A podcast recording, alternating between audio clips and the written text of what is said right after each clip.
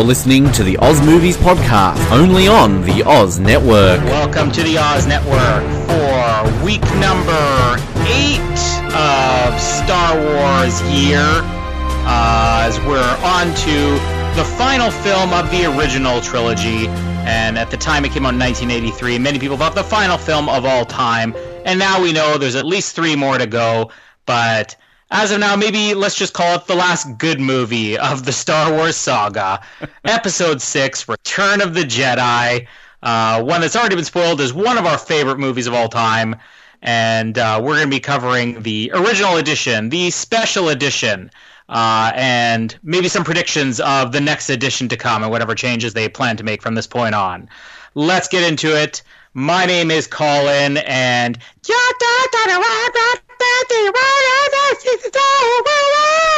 Fucking hell, you always steal my bloody lines. Uh, my name.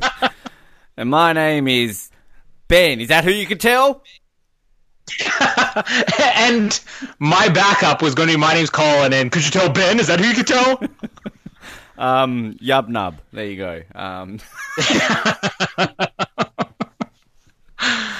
Oh, we are finally here. Ben's favorite Star Wars film of all time something that made what was it number five on your all-time favorite movies list a couple of months ago might have even been yeah it was five or four or six or it was in the top ten yes and even though I didn't have it in mind, I think I made it clear that uh, I picked one per franchise, and this would have probably made my top six of all time. Let's just say that much at least. Uh, Return of the Jedi, 1983, aka Revenge of the Jedi uh, depending on if this episode were being done in 1982 or not. The end of the original trilogy. Uh, well, I don't know. We've covered so many movies up until now, and uh, yet still we haven't talked about some of the most controversial special edition choices yet. Some of the most controversial original trilogy choices yet. Ewoks, everything galore. Uh, what about our history with this movie? I guess because I, I kind of went through A New Hope and Empire that I had uh, seen those movies basically almost back to back, or at least a week apart. That they had aired, you know, some Christmas night, A New Hope aired on TV, and my parents said, "Hey, let's watch this Star Wars movie," and then a week later, Empire Strikes Back. Hey, let's watch this Star Wars movie. I didn't get to see Jedi right away because they didn't have another holiday after New Year's, so uh, I had to wait until uh, I think it was probably about three months later. Uh, I, I distinctly remember it being the springtime because like the snow was melting, and I think my dad was out in the yard and he had rented Return of the Jedi for us. So I had to wait a couple of months to find out, you know, what happened to Han Solo and everything. And uh, my only real clear memory of this was, you know, just waiting and waiting and waiting. You know, oh, when are we going to get to see Return of the Jedi? When do we get to see Return of the Jedi? And finally seeing it and loving it so much that I wanted to rewind it and watch it again, but I was maybe seven years old at the time. Not even. I think I was like six going on seven or something like that. And I didn't know how to rewind a VHS. so the movie ended. My dad's out working in the yard, and I'm seeing it go to like the FBI warning screen that comes after the movie, and I'm just waiting and waiting, thinking, okay, what button do I press here? And then it reaches the end of the VHS tape and rewinds itself and I run outside and I tell my dad, I'm like, I wanted to watch Star Wars again, but uh, it went to some type of warning, and then I don't know what happened, and all of a sudden it stopped, and now it's making noises. And he runs inside thinking that somehow I had recorded over this rented thing, and he'd have to purchase it for like thirty dollars from the video store, and he was a cheapskate, so there's no way he would have paid that. And he comes and says, "Oh no, no, no! It just started rewinding on its own. Once it's done, press this button, and you're good to go." And I immediately watched it all over again. Uh, so many fond memories of. I, I, think once you complete this trilogy, it was probably my first experience of being able to see a trilogy as a whole. And so once this movie was done, I mean, I would just watch A New Hope, Empire, and Jedi, and then you start to connect all these dots. And I had already gotten some of the toys at this point. Uh, I remember uh, my brother got uh, a Y wing, which was the uh, I guess the second, not the X wing, the other Y wing from Return of the Jedi, and uh, I, I had already mentioned, you know, when we talked about like Princess Leia love in uh, A New Hope, not in love with Princess Leia because we were children, but uh, just how Princess Leia, like you didn't associate as that that's the girl character. And I remember once I'd seen Jedi getting the Princess Leia action figure in the army fatigues, you know, when they're on Endor. And uh, there was the Jabba's palace was cool, and we had a neighbor that had. Um, uh, I guess gotten too old for toys, and at a yard sale decided to sell all the Star Wars toys for like fifteen dollars, which is crazy because you know he had no idea how much they might have been worth. And uh, my brother and I put together our allowance and bought for fifteen dollars. And the Jabba's palace was like the coolest toy ever because it was Jabba the Hutt, and you had the little platform, and you could stand your Luke Skywalker figure on the platform and then pull a little trap door, and he'd fall down into this pit it was just so cool. I mean, there, there's a lot of great stuff about this movie. There is some bad stuff. I think before we ever started the Oz Network, I had sort of said, you know, I'm not knocking Return of the Jedi. I'm not saying that it's a bad movie, but I think I can make a pretty strong argument that. Uh, similar to what we were saying with the last two movies, that there are a lot of things in this movie that had they done this in a prequel, you know, everybody would have hated this movie instead. But because there's nostalgia, but really nothing can top the final act of this. I mean, I, I don't know how many people I've talked to have said Return of the Jedi is their favorite movie, and they always just say, you know, from that final act, it's just a perfect movie. Uh, what about you, Ben? I mean, this is your favorite movie. Did you uh, get to see it right away after the originals? Did you have to wait a long time like me? Did you accidentally erase a VHS tape trying to watch it? I realized you could do that when you could put the sticky tape over that little part on the front of the video, yes. VHS. So, like, you know, you, you, there was always a way of doing it. Um, I'm pretty sure I just watched these all together. I, I, I don't really have vivid memories of watching them individually. I think it was just a case of, you know, as I said in the beginning uh, on A New Hope, that Dad got them for Christmas, and I think we just watched them, you know, pretty closely after we got them for Christmas. So, uh, but this is one that always kind of stuck out to me as one that I like the best, and I think it just it's it's interesting you say about how this seems to get a lot of free passes and everything because it's an original movie. I think this, from what I read and what I see, this one always gets a lot of hate. Like people laugh at me for liking Return of the Jedi the best. Like, really, Return of the mm. Jedi? That's your favorite? Like, why? um, it's only made for toys. It's only because of Ewok. um. But I, I, like now seeing kind of these videos and posts and that defending Return of the Jedi. Maybe it's a part three of a of a Star Wars trilogy that there's something there. That's why I'm hopeful for Rise of Skywalker because I love Revenge of the Sith the best. I love Return of the Jedi the best. So Revenge uh, Revenge of the Skywalker is going to be fantastic. Uh, they've changed the name of it. Mm-hmm. um, but I I just there's always been something about this one that I just love. Like I, I love like you talk about the ending, just kind of it really just after all the Jabba stuff, it just goes to a point where it's just so epic. And I love the Jabba stuff too. Like I feel like I'm being mean to that part. People say, "Oh, that's a waste of time. What's the point of the Jabba stuff?" But I just I love that stuff. I love everything about this movie. I, and I was, you know, obviously a young kid when I watched this, and it's not even a case of, oh, you just like it because you like the Ewoks. Like, I like the Ewoks, but I've never been mad on the Ewoks. I'm not like Ewok I'm more mm. Porg. I'm Team Porg over Ewoks. Let's be honest, and I don't like uh, Last Jedi. So hashtag Team Porg. Um, but yeah, it's just it's just always something about this. The tone of this movie, kind of just that whole the battle between Luke and Vader with the Emperor. that the music. That I love. We talked about it in Phantom Menace. How I kind of love how you've got like these three, four battles going on all at once at the end. I love that about Return of the Jedi, how you kind of keep intersecting between Endor, the Death Star battle, and Luke and Vader. It's fantastic.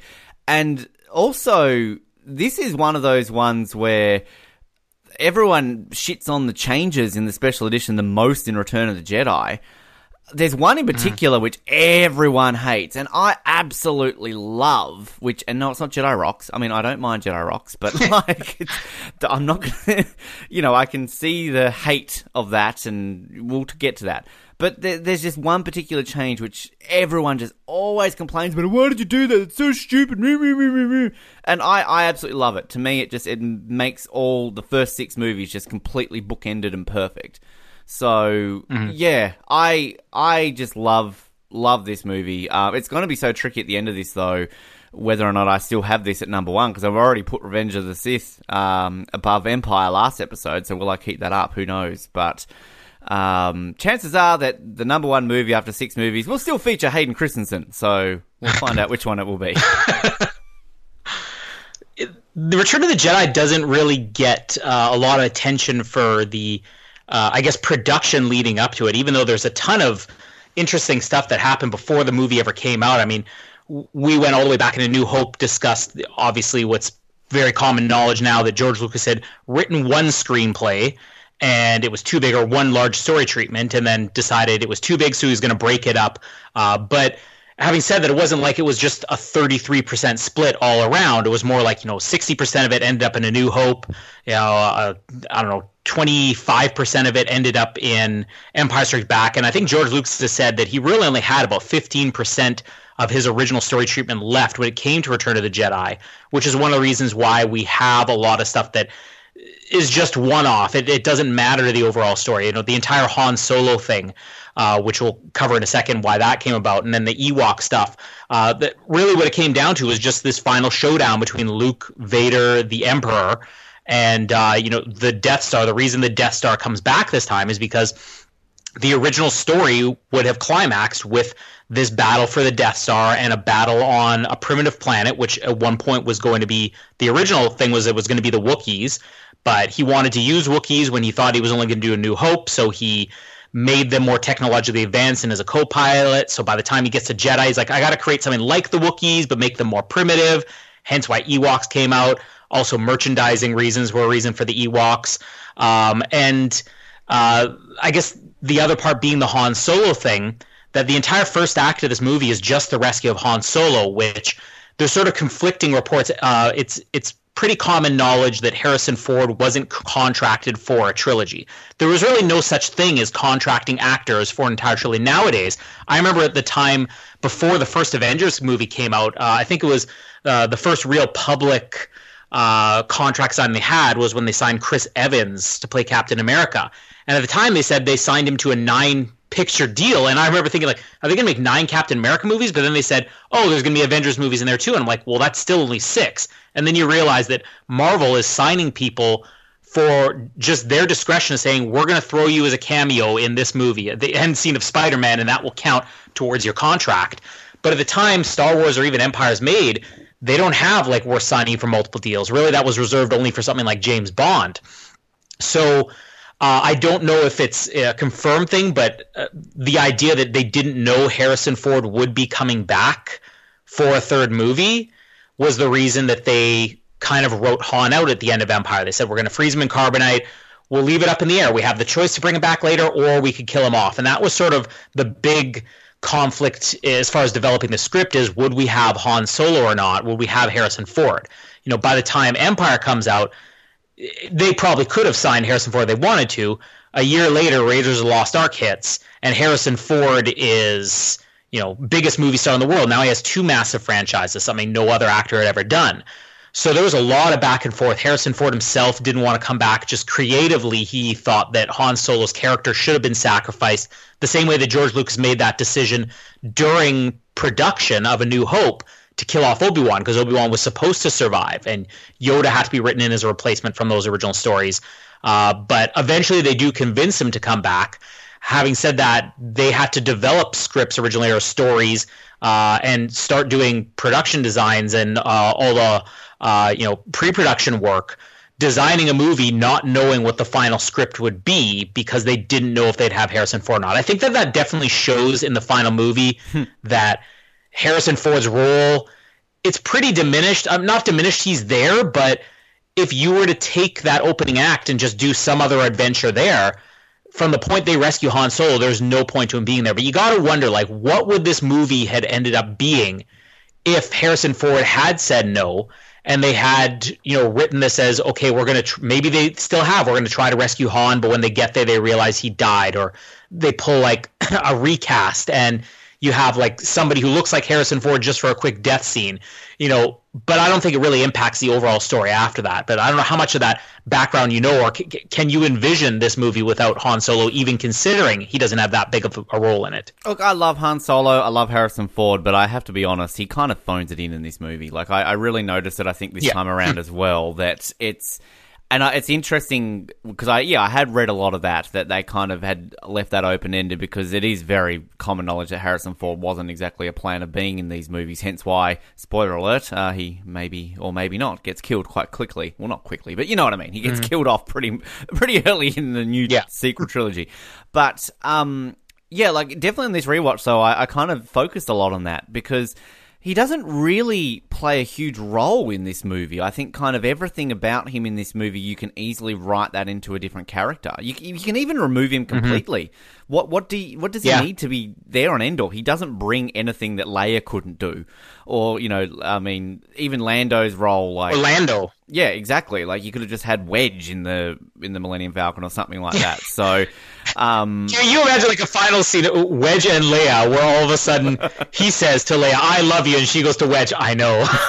yes, the love story we never knew we wanted. But um, but yeah, like it's just it, it is. And the, the funny thing that Mallory noticed a lot in this movie, she's like, as soon as she sees Mark Hamill in this movie, oh, he looks old, and then Harrison, oh, he looks old. I'm like, you do know only three years has like passed between this and the Empire Strikes Back. Really? Yeah. Oh, um, so yeah, I, I, I think as sad as I am to say this, I think I can easily imagine this without Han Solo, and I'm glad he's in it because obviously I like that continuity. I mean, that's going to be a large part of my defense for a certain part of this movie towards the end, why people complain about it.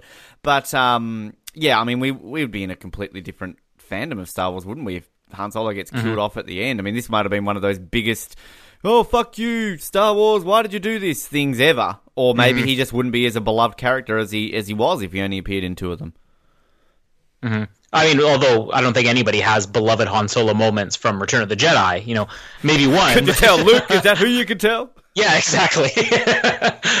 um, the other thing, I guess, uh, interesting part about the the pre-production of this movie, uh, well, a couple things. One, you know, the the choice of director. Uh, you would think something as big as Star Wars they could have everybody they want because George Lucas wasn't going to come back. You know, we mentioned on the New Hope episode, it, it nearly killed him. I mean, he was hospitalized for days in the middle of production. Uh, and then after that, he's starting this massive company. And keep in mind, he is financing these movies himself. So these are the largest independent films ever made. That was one of the reasons why he wasn't on set for Empire, we mentioned last week.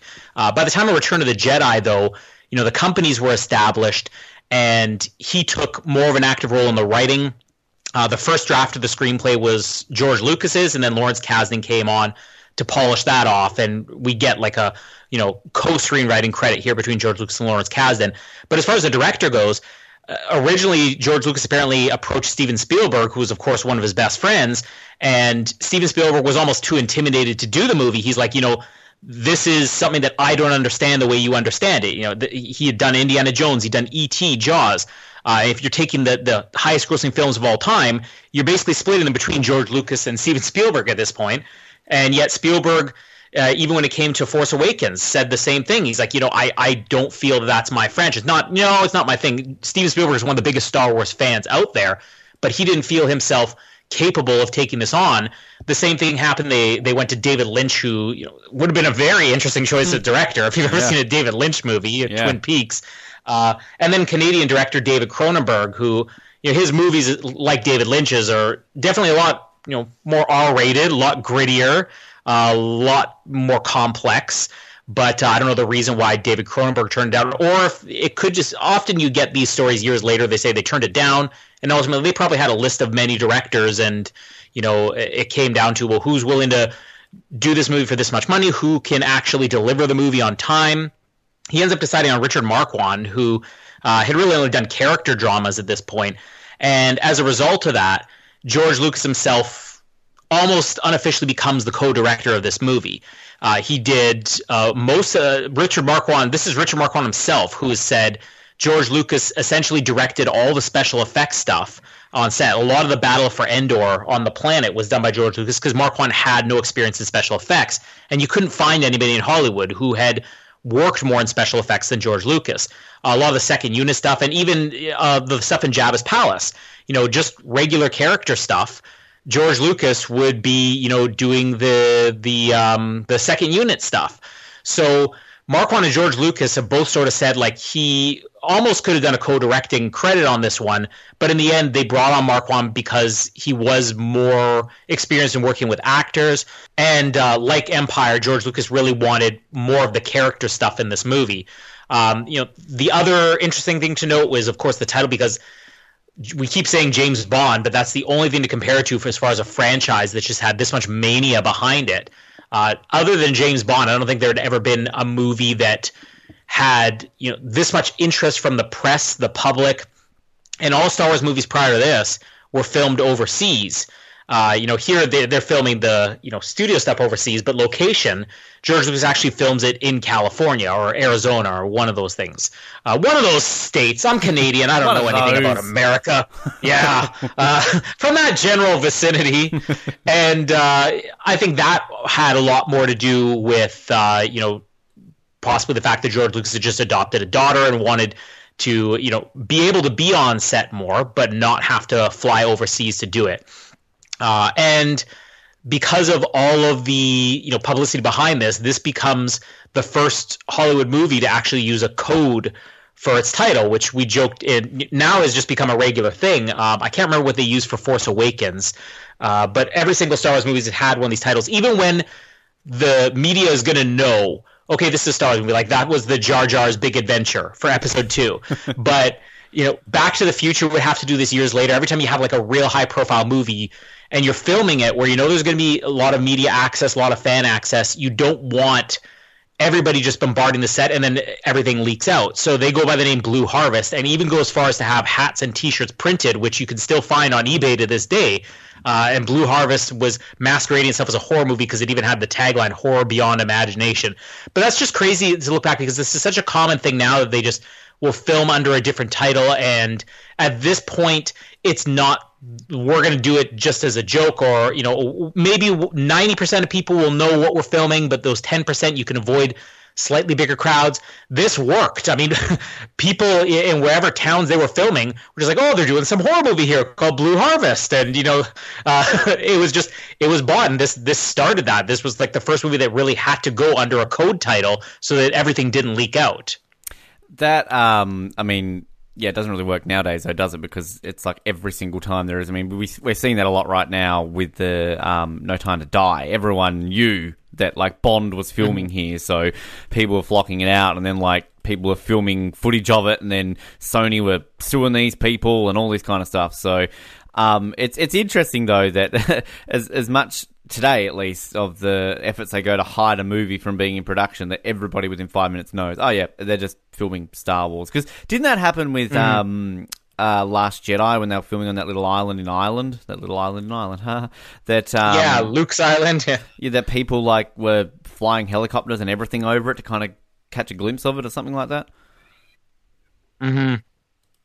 Yeah.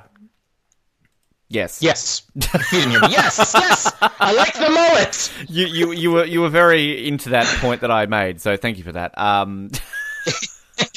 yes. So, Was... oh yeah. I love the the whole Revenge of the Jedi thing. How what basically George Lucas thought. Yeah. Like like Jedi's don't conduct revenge. Like it's kind of we can't do that. But I also mm-hmm. appreciate the fact that eventually uh, what a good 23, 22 years, 23 years, 22 years later, uh, he would use the word revenge anyway. So, you know, nice little bit. I'm, I'm surprised that we didn't have Star Wars Episode 9, The Blue Harvest of Skywalker, to kind of bring it all together. Yeah. well, yeah, I mean, Revenge of the Jedi, that's the other thing to mention is that. Uh, uh, I think uh, George Lucas originally wanted to call it Return of the Jedi, and the first meeting with Lawrence Kasdan and you know uh, some of the other filmmakers, he said, "Yeah, it's gonna be called Return of the Jedi," and everybody was sort of like, "That's kind of a weak title. Like, can we come up with something better?" And they said, "Well, we could do Revenge of the Jedi," but George Lucas wasn't really sure about the revenge. Yet it went into production. Uh, we're talking about post production, where if you see the original trailer, the first trailer released for this, it is a Revenge of the Jedi trailer. Mm-hmm. And there are posters you can still buy to this day that were shown in movie theaters where you'd walk in the lobby and the Revenge of the Jedi poster would be there. And it was pretty late in post production, maybe only a few months before it came out, where they decided, you know what, we're going to revert back to the Return of the Jedi title because revenge isn't in a Jedi's nature, which does make sense. I mean, let's be honest, Revenge of the Jedi, it is a better title, but had you call Revenge of the Jedi, I mean, I, I, I agree with George Lucas. I don't think that fits. And um, just if we're gonna start on it now, you know, things that uh, people will jump all over the prequels for, or even the sequels, but uh, give the free pass to the originals. I mean, Return of the Jedi, it is a weak title. You know, it fits because we grew up with it. But you remember like Attack of the Clones when they announced it, how, how much hatred there was for like Attack of the Clones sounds like a cheesy B sci-fi movie. It's like you realize what Star Wars is based on, right?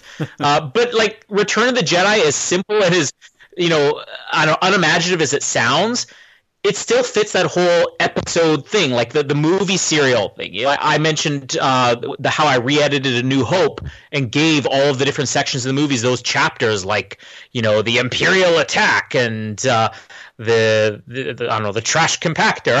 Who knows? Uh, I, I took a lot of titles from like the soundtrack, like Chasm, Crossfire, and you would have movie serials where you know episode number six, Return of the Jedi. It's, it's, just it still fits, even though like I'm on board that it is not the strongest title we could have gotten, but still, Re- Revenge of the Jedi. Don't think that would have worked for this. I uh, I've never really been down on it because I think kind of yeah, it's it's. I think A New Hope is the worst. Revenge against though. Well, exactly. Like what's well, I mean, Order sixty six. Basically, it's been forty years. Finally, they get their revenge. But I think I, I think A New Hope's a pretty weak title. I know there's a lot of people who don't acknowledge mm-hmm. that uh, the first one is called A New Hope because people are like, no, it's the first movie. It's just called Star Wars. Um, so I, I understand that, but um, yeah, I, have never really been against the title. I think it's it works. I think it's kind of like it's one of those ones I remember in the, in the lead up to the Last Jedi that people were you know, is that pluralized? Is Jedi like multiple? Like, is it, you know, singular? Yeah. And that's kind of, I think, what you can also add to this one as well. It's kind of, you know, it's it's more, I would say, pluralized, even though there's only one Jedi, but the whole Jedi Order is back, essentially, I guess you could say, with the return of Luke. So, yeah, hmm. I, I yeah, I'm fine with it. Yeah! Yeah! You're more excited. you seem very uh, offended. I, I, I, think I should be like the Jedi Rocks guy that that that that screamy thing that comes in with the spit coming out of his mouth. What is that thing called? Uh, Jedi Rocks guy. Uh. Jedi Rocks guy. Do, do, do, do, do, do. Can we just when that comes up, we gotta like do do a duet or something. are you are you? you do Lip Girl, I'll do Jedi Rocks guy. Always wanted to be Lip Girl. That's that's been a dream of mine. um, I guess before we'll, we'll do the opening crawl as always, but before we do that, uh, you know, the box office for this movie. I mean, obviously we're gonna cover that at the end. You know, how big this was. But even just uh, the way that there was all this fanaticism when the movie came out and they had to have secret titles and all that, this became the first movie where people lined up ahead of time. Like uh, Return of the Jedi, you know, Phantom Menace is the one most well known for that, but Return of the Jedi was the one where you know a week or two weeks ahead of time there were people lining up outside of theaters to see this movie.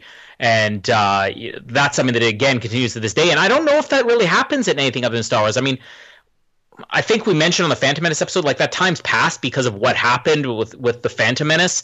Uh, but I would love to experience that again. Like they bring that back for episode. It's not going to happen for episode nine, but if they bring that back for episode nine, like I would camp out overnight. But uh, these are all the fun things. Like if you were back in 1983, you know, uh, would have been great to experience that lineup and to be in the theater the first time. Sadly, we didn't get to experience it though. Uh, did you? I don't even think we covered this. Uh, I, know I mentioned mine with lining up, but did you, you didn't get a lineup for Phantom Menace? Did you even get any campouts?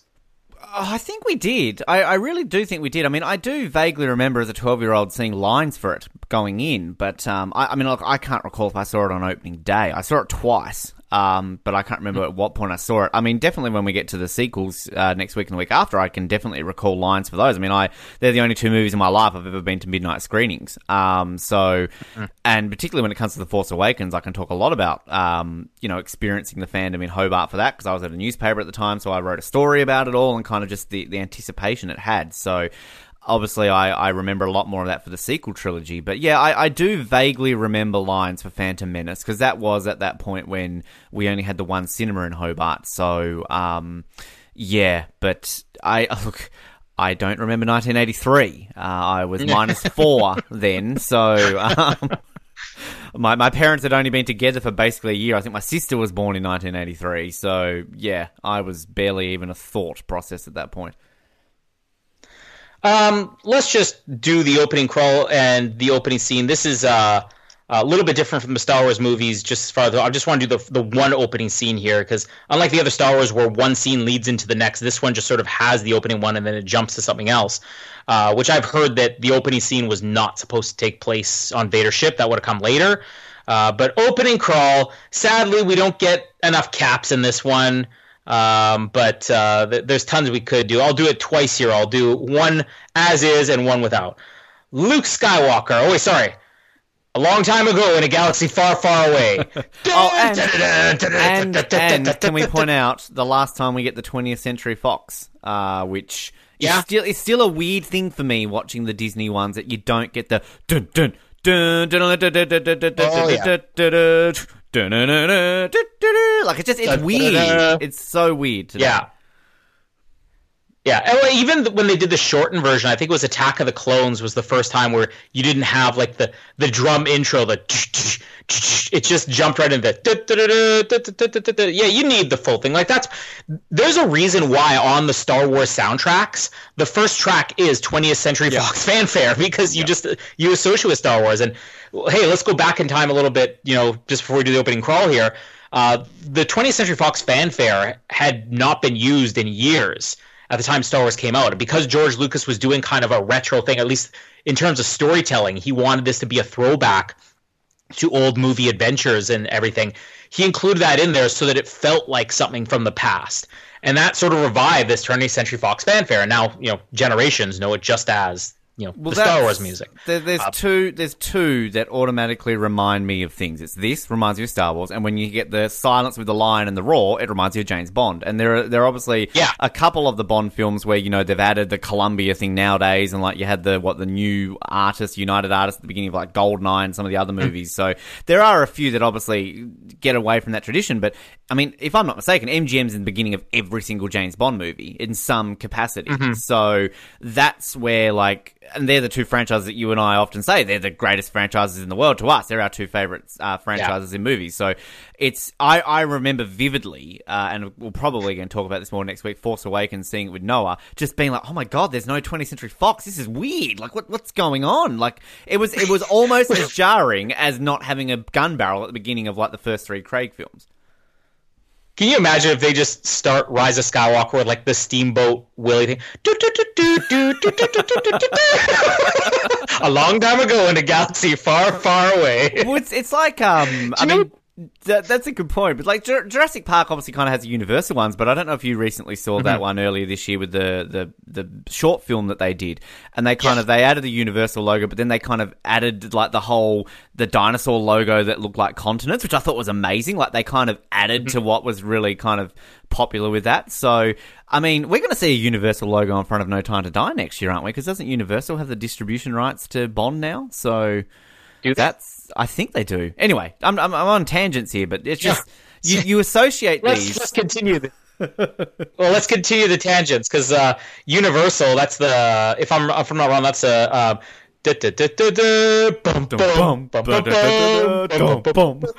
so Casper for Christmas last year, Jamie got him. Uh, it's like a DVD of a bunch of different Woody Woodpecker cartoons, and it starts. I guess the new Woody Woodpecker is Universal, so it always starts with that. And Casper is he has like an incredible memory, uh, where he'll memorize like exact. He'll have the rhythm and the beats and everything. And we noticed like very early on in him watching this over and over again that he was watching the Universal logo, and when the boom boom came, he would like bounce his body, like he'd he'd have rhythm to it. and we were watching Scott Pilgrim versus the World last night, and the Universal logo comes on on at a point in that movie. It's actually incorporated in the movie when uh, fun enough, Chris Evans' character uh, is filming a movie and he appears on screen skateboarding, and that music's just sort of playing as his intro music. And Casper stops and looks at the screen, and then as soon as the bump bump comes, he does his little bounce.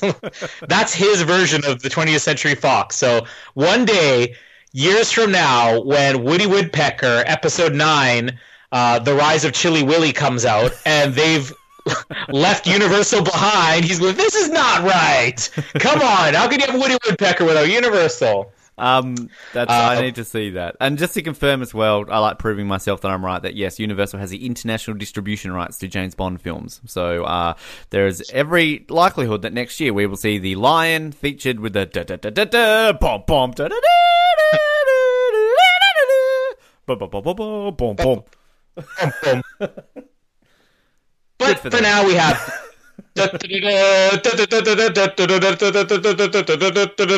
And no bad robot. yeah, no bad robot. I want, I want them Um, to do the Star Wars opening like Lost. Just have this, the, the sort of the white text and the black screen going, doo, like just spinning towards the camera. Star Wars. You know, because we grew up, we're really going off in tangent. Because we grew up on VHS. Like, how great would it be if we could get the THX thing up playing before this movie? Ah, yeah, yeah. I remember that. Yeah, absolutely. Because that um that would always play before the original one. The, actually, the one that I, I always remember too, and I looked this up the other day. Uh, I remember when I got Independence Day on VHS, like as it got released, you know, big deal. And on the V8, the, before the movie started, the two trailers they had were for the Independence Day PlayStation 1 game, which I always wanted, but I had a Nintendo 64, Oh, yeah. so I could never get it. And then it was the trailer for the Star Wars special editions. So it was like, you know, for generations, people have experienced Star Wars on the small screen, but now get ready to see it in the way it was intended. And then they're like, Oh, know, that was a great trailer. Yeah, so like I looked that up the other day. It's on YouTube, and it's it's great the way they kind of advertise that. So I used to always remember because I watch Independence Day all the time that that trailer would always play for the uh, the special editions of the Star Wars trilogy. Did you ever get to play the Independence Day PlayStation game? No, I don't think I ever did. Sadly. You know what? Like the entire game is just flying ships. You know, it's just all the, the the battles between you know the the Air Force and the aliens. But that was such an addictive game to me. Like I, I, I could get all the way to the final level. and I don't think I was ever able to blow up the the ship because it was really cool when you get to fly like their own fighters at one point. But that's a cool game. We should we should recap it one day. Uh, but let's recap. Game, here to Game. Oz, yes. Independence Day PlayStation. um, we could. Hey, you know what? If they do another Star Wars trilogy, we've run out of things to recap. We're going to be recapping Super Return of the Jedi for the Super Ah, Nintendo. Rogue Squadron. Um, Yeah. what was it? Um, the the what was I used to have one of the. I'm, not a PC person. I'm a console person, but the one I had on a PC was like Jedi Knights Two or something like that. It wasn't Old Republic. It was the other one they did. Which one? Yeah. Um, there, there was the Jedi Knight games, and then there was the. Um, uh, they did a Jedi Knight Obi Wan game, which was on a console. Oh uh, yeah, it was. But you you played as a Jedi. You had a lightsaber and shit. But it was awesome. Like I loved it. It was really such a cool game. But anyway, yeah. I had Gungan Frontier, which is like the Gungans colonizing a moon on Naboo, which was basically like Sim Earth. If you ever played Sim Earth, like I had them Oh. all, so good. I want Gungan Sims. That would be fun. Uh, a long time ago, in a galaxy far, far away, the Gungans have colonized the new moon of Naboo. uh, really now, opening crawl. Luke Skywalker has returned to his home planet of Tatooine in an attempt to rescue his friend Han Solo from the clutches of the vile gangster Jabba the Hutt. Little does Luke know that the Galactic Empire had secretly begun construction on a new armored space station, even more powerful than the first dreaded Death Star. When completed, this ultimate weapon would spell certain doom for the small band of rebels struggling to restore freedom to the galaxy. Which ones can we capitalize here? I mean, the obvious Dreaded. ones like Luke Skywalker. Yeah, the dreaded Death Star. The stunning Um, Death Star. stunning. I want vile gangster, like rescue Han Solo from the clutches of the vile gangster Jabba the Hutt. Clutches of the There's stunning great- Jabba the Hutt. the first stunning Death Star.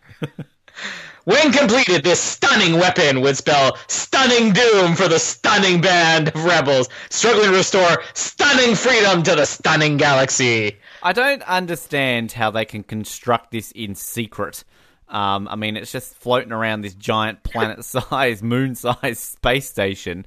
Um, yeah, I, I, I do like the honest trailer for Return of the Jedi. How they basically say that Return of the Jedi starts the uh, franchise's long-running love of A New Hope, where basically they just recycle plots from A New Hope moving forward, which is kind of a good point actually. But um, yeah, I mean, this. How long did the first Death Star take to build? Right, like Attack of the Clones when we first see it. That's how many years before A New Hope and all that. And this is what three years? No, not even three years. It's a year after uh, Empire Strikes Back. So four years after the Battle of Yavin. and here we are, and it's what seventy five percent complete. they addressed that in the um, the audio commentary for Attack of the Clones. I can't even remember if we brought this up, but George Lucas mentions like, yeah, some people consider it a plot hole because we're showing the the, the Death Star being constructed here, or maybe in Revenge of the Sith, because we see the plans for it in Attack of the Clones, and then we see the beginning of the construction of Revenge of the Sith.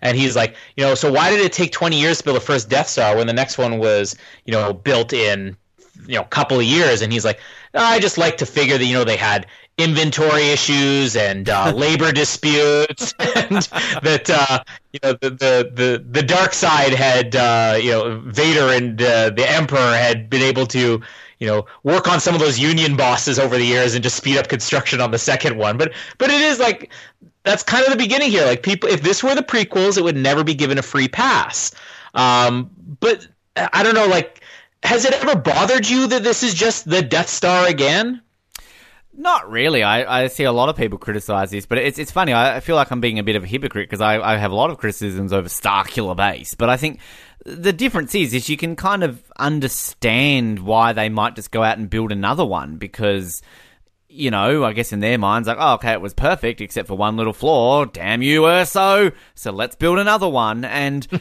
kind of people will then complain, oh, it was so much easier to destroy this one. But at the end of the day, they're kind of in construction mode at this point, so I kind of un- can understand a little bit how it's so easier to destroy this one, if you know what I mean. So, no, it's yeah. never it's never bothered me. I think it's at the end of the day, if you know you have a nuclear bomb that gets destroyed, you're going to build yes. another nuclear bomb that's a bit better, aren't you? That's, so, that's like, exactly my thinking. Like, yeah. I understand from the point of view of give the audience something new, but what else are you going to come up with? Because you need you did the first movie where this ultimate weapon, you know, can destroy an entire planet do you have any way of coming up with something bigger unless you're just going to do Star Killer Base, which there's a lot of problems with just the physics of how that works? Um, how else do you up the ante this time where it's like, okay, this is our last chance. If we don't do this, everybody's dead. You you have to do something. You can't just have a super super star destroyer, you know, that can do these incredible things. And that's the logic I always had too. Is like, let's say the first ever nuclear bomb you know, some some spy like James Bond went in there and he snipped a wire and oh, now this thing is no good. It's a dud. Well, let's just scrap the you know nuclear arms race. it's like no, you're gonna build another one. I'm sure there yeah. are tons of nuclear warheads that just malfunctioned or whatever over the years, or and they just said okay, let's build another one. But maybe they could have made it slightly, slightly different. But I think the design of this being a, visually, the design of this being a half constructed or two thirds constructed Death Star it makes this one look more interesting. So I I kind of accept it as I like the new Death Star because it looks different. Yeah, I agree, and it's like it's kind of yeah, as I said, we have some complaints about Star Killer Base. But I mean, on the grand scheme of things, I mean, what more can you do? The ultimate weapon is a planet destroyer. I mean, what else? Like, oh, I'm going to be a universe destroyer. Like, I mean, yeah. that kind of doesn't help the empire, does it? Then, because they've got no empire to rule over. Then, no universe. So, um, I mean, my biggest gripe around Starkiller Base is that, like, literally, The Force Awakens is a remake of A New Hope. There's no hiding it. Whereas, at least with this, it's different. Like they, they go out of their way mm. to be different about this Death Star. They go out of their way to be different about how they're going to go about and do it and the plans around it. So yeah, there are similarities. I'm not going to deny it. Um, and again, that honest trailer is does point out a lot of kind of the similarities used here, and even in Phantom Menace and other ones that where they kind of you know recycle some points from A New Hope, but. There's no escaping the Force Awakens clear, blatant ripping off mm-hmm. of A New Hope. Whereas these are just kind of subtle, I guess, nods. So it's kind of like in any James Bond film, you know, oh, they did that in this one. Yeah. It's a subtle reference to what they did, but they've done it slightly differently. That's what I think Return of the Jedi does with what they have here with the with the Death Star. Yeah, well, there's another good comparison.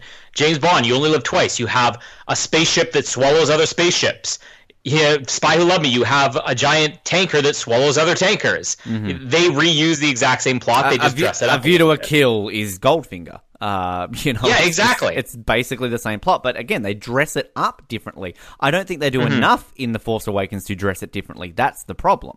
Yeah, yeah. we're gonna. You can already tell we're gonna have uh, a lot to say on Force Awakens next week, but uh, Return of the Jedi for today. So, pan down space. Honestly, we didn't talk about the opening shot of Empire at all. But we we obviously talked a whole bunch about the opening shot of A New Hope. It's not that the opening shot of Jedi is very complex, but like all these opening shots, I, I always love the first shot in a Star Wars movie, and I think most of them are fairly memorable. Some of them are just generic, you know, a shot in space, like the Phantom Menace is just a ship, and you know, Empire was just sort of a star destroyer and some probes. Uh, you know, this one's just sort of one of the generic ones. It's nothing like Revenge of the Sith or even Force Awakens or um, you know, A New Hope, obviously. But similar last week, we are talking about that one shot in Empire during the asteroid field chase, which was like the most complex shot ever because of how many different elements were on screen. I don't even think I really noticed how many things go on in this opening shot, and it's more an appreciation for 1983 effects and how far they came. Because as much as everybody loves that opening shot of A New Hope, you know, it's pretty simple to, to put together. It was just the genius of the size of the Star Destroyer. You have like two ships and a planet. Here you have you know this shuttle you have the the moon you have the effect of the shield around the moon and the death star the half built death star. You have the star destroyer. There's a lot of stuff going on in the opening shot. Um, this opening scene it's always kind of stuck out to me just because it's sort of its own standalone scene and whereas all the other movies it's like that thing of you know following the droids from point A right to the end of the movie in A New Hope and even in Empire, you know, you have the open shot of the probe, but then it leads right to the heroes and you jump right in the story. This is just its own scene, doesn't really bridge to anything else, even though there was uh, a deleted scene, which we'll talk about in a second. But this is just Vader's arrival, and we we get a little bit about the uh, the co-pilot to here and the, the pilot deactivating the shield generator. Um, so we already have the setup for you needing the codes and everything. Uh, Vader shuttle lands, and I love that opening shot where the ramp comes down and you're just seeing his feet with all the the the, the steam shooting off everywhere. It's a great shot. Uh, you can't help but notice the very small greeting party that Vader gets here. I mean, obviously his prestige has risen in the Empire because he has a greeting party, whereas in A New Hope, you know, everybody was sort of like making fun of. It. it was like, oh, there's that crazy, you know, uh, Sith guy, and they don't even take him seriously on the Death Star. Uh, and Tarkin sort of his boss. And here, like you have the new this guy's named Moff Jerjerrod. He's, I guess, the replacement for Tarkin. You know, maybe with not as much seniority because Doesn't he just smell sort of gets much. bossed around. Doesn't smell, yeah. not as much of a foul stench. uh, but I remember, um, not when I was a kid because I knew I knew who this was, but as I got a little bit older, you know, thinking this was like, oh, uh, when I saw the special editions, I think for the first time, I was like, this was after Forrest Gump and Apollo 13. I'm like, is that a young Gary Sinise? And I remember like not having an IMDb to look it up and actually thinking, I think that's Gary Sinise. And, It's you know, Lieutenant Dan. There he is. yeah, exactly. but seriously, he's got he looks a little bit about like Gary Sinise. Like I don't know if you've uh, uh, heard about the Scott Bakula uh, thing. I think that's in Jedi or Empire. Um, one of these original trilogy movies, there's uh, an Imperial officer that people insisted was like a young Scott Bakula. Turns out it wasn't, but you know, you watch these old movies and you never know. Maybe that was Gary Sinise. Uh, maybe he's been uncredited all these years. Well, didn't doesn't Moff he? I mean, Forrest Gump isn't he like you know the day you become a shrimp boat captain, the day I'm an astronaut. Although he obviously yeah. was in um you know Apollo 13 a year later. So I mean you know either way he was telling the truth. He didn't get to go into space in that one. So. Oh, too soon. Here Colin. he's, he's Gary Sinise. Wow. Gary What Sinise in Star Wars. Who does that? What a man. Gary Sinise, the Um, Rene Russo of men. by the way, I, I just have to say, um, I love at the time we're recording this, I think our Phantom Menace episode has just gone up. And you know, we had that whole uh, or not um, Phantom, yeah, Phantom Menace episode just went up, but our Terminator one sort of just wrapped up, and we had that whole Rene Russo thing during the Terminator thing. Don't you love like the first comment we got on our Terminator 2 recap was on the Rene Russo thing? Like, yeah, can't wait for that. Freejack. And then also, I don't know if you noticed on our Twitter page that um, somebody actually replied to it with like Rene Russo, ha ha ha. ha. So this is not just us, Colin. Rene Russo is everybody's favorite. So like, we need to get Yeah. onto this. It's happening next year, people. Rene Russo month is coming We've very soon. What? We have planned what, what we have uh we had a month selected for that what We was do. it We've got four. We've got um four movies, and I think Free Jackie's one of them uh, from memory. So yeah, so so who knows maybe gary sinise month will be for next next time 2021 Uh, Gary Sinise month is coming to the Oz Network. Well, I mean, there's some good movies there. Apollo 13, Forrest Gump, um, CSI New York. Uh, Great movie, CSI New York. insert other great Gary Sinise movies here. Uh, I'm sure there's others. with Rene Russo. Which one was that one? Some with Rene Russo. Oh, right, oh, right, yes. There you go. Come on. Uh, we, we, it's the crossover. It's the backdoor pilot to Gary Sinise month. there it is. Oh, Oh, we could just two months right there. Um, oh. anyways.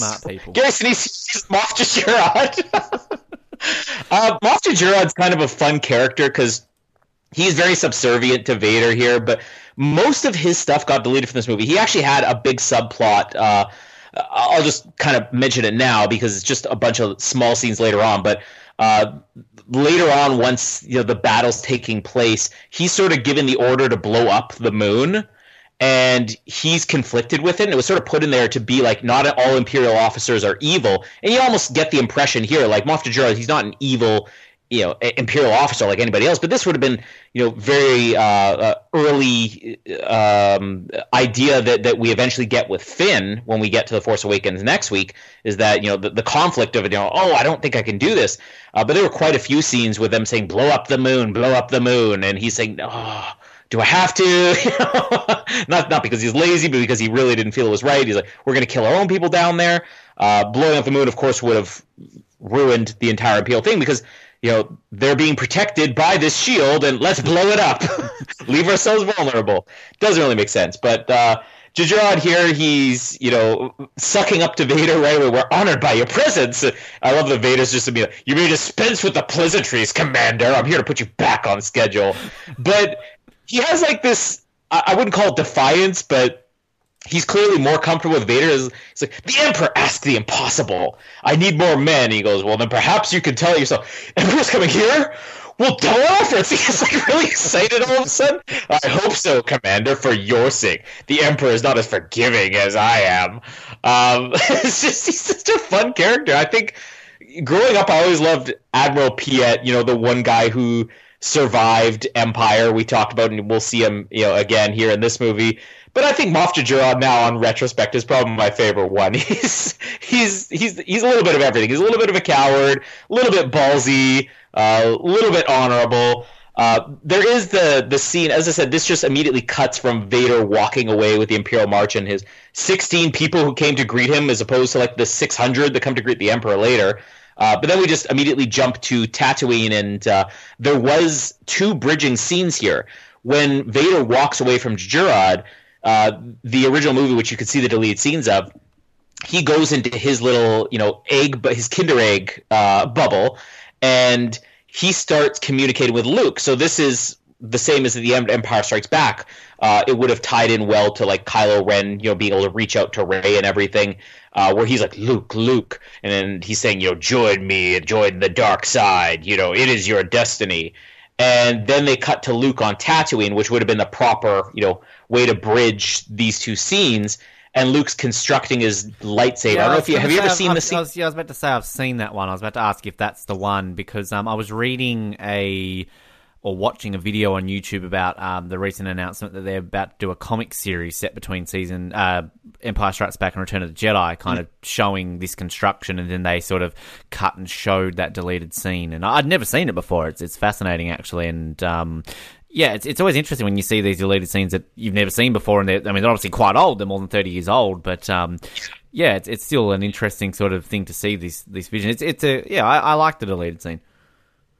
And another interesting thing about it is that it was cut very late in the movie because they didn't go out of their way with the the Blu-rays for the original trilogy scenes to clean them up or add effects. The way that uh, when the Phantom Menace came out, uh, it, it, was quite an interesting idea. They said we have all these deleted scenes, but we're actually going to finish all the visual effects so you can see what, it, even though they weren't finished when we cut them from the movie, so you can see what it's like. None of the deleted scenes are like that. But if you notice, Luke's lightsaber here is green mm. uh, when he finishes building and ignites it. And I don't know if you've ever seen the trailer uh, for the first trailer when it was still Revenge of the Jedi, or maybe even the second trailer. But in those trailers, before the movie came out, Luke had another blue lightsaber. And it was decided closer to when the movie came out they're like this is going to be confusing for the audience now that we've cut the thing of him building his lightsaber or maybe even because we see it here as green you know they just figured it would be confusing that is it this, did he repair the original lightsaber? Because i guess you couldn't tell. So the whole idea about changing the reason we have two colors of lightsabers for jedi is because it would have caused too much confusion in the audience. They would be like but he lost his lightsaber. Like did he go back and find it? Is he rebuilding it? So they changed the color to make it clear that it is not the original lightsaber. Yet we have the green blade here when he's building it, which means this scene would have been cut probably very close to when the movie came out. But that uh, scene also would have shown Luke kind of, you know, programming R2 with the message he's going to send, and 3PO's waiting outside, and they sort of leave um, saying some of the dialogue that's going to come in the actual scene, which about, you know, oh, Lando and uh, Chewie never returned from this awful place. Uh, but that scene was supposed to lead into what we actually get, which is 3PO and R2, you know, walking through the desert on the way to Jabba's palace, and 3PO saying, Lando and Chewie never return.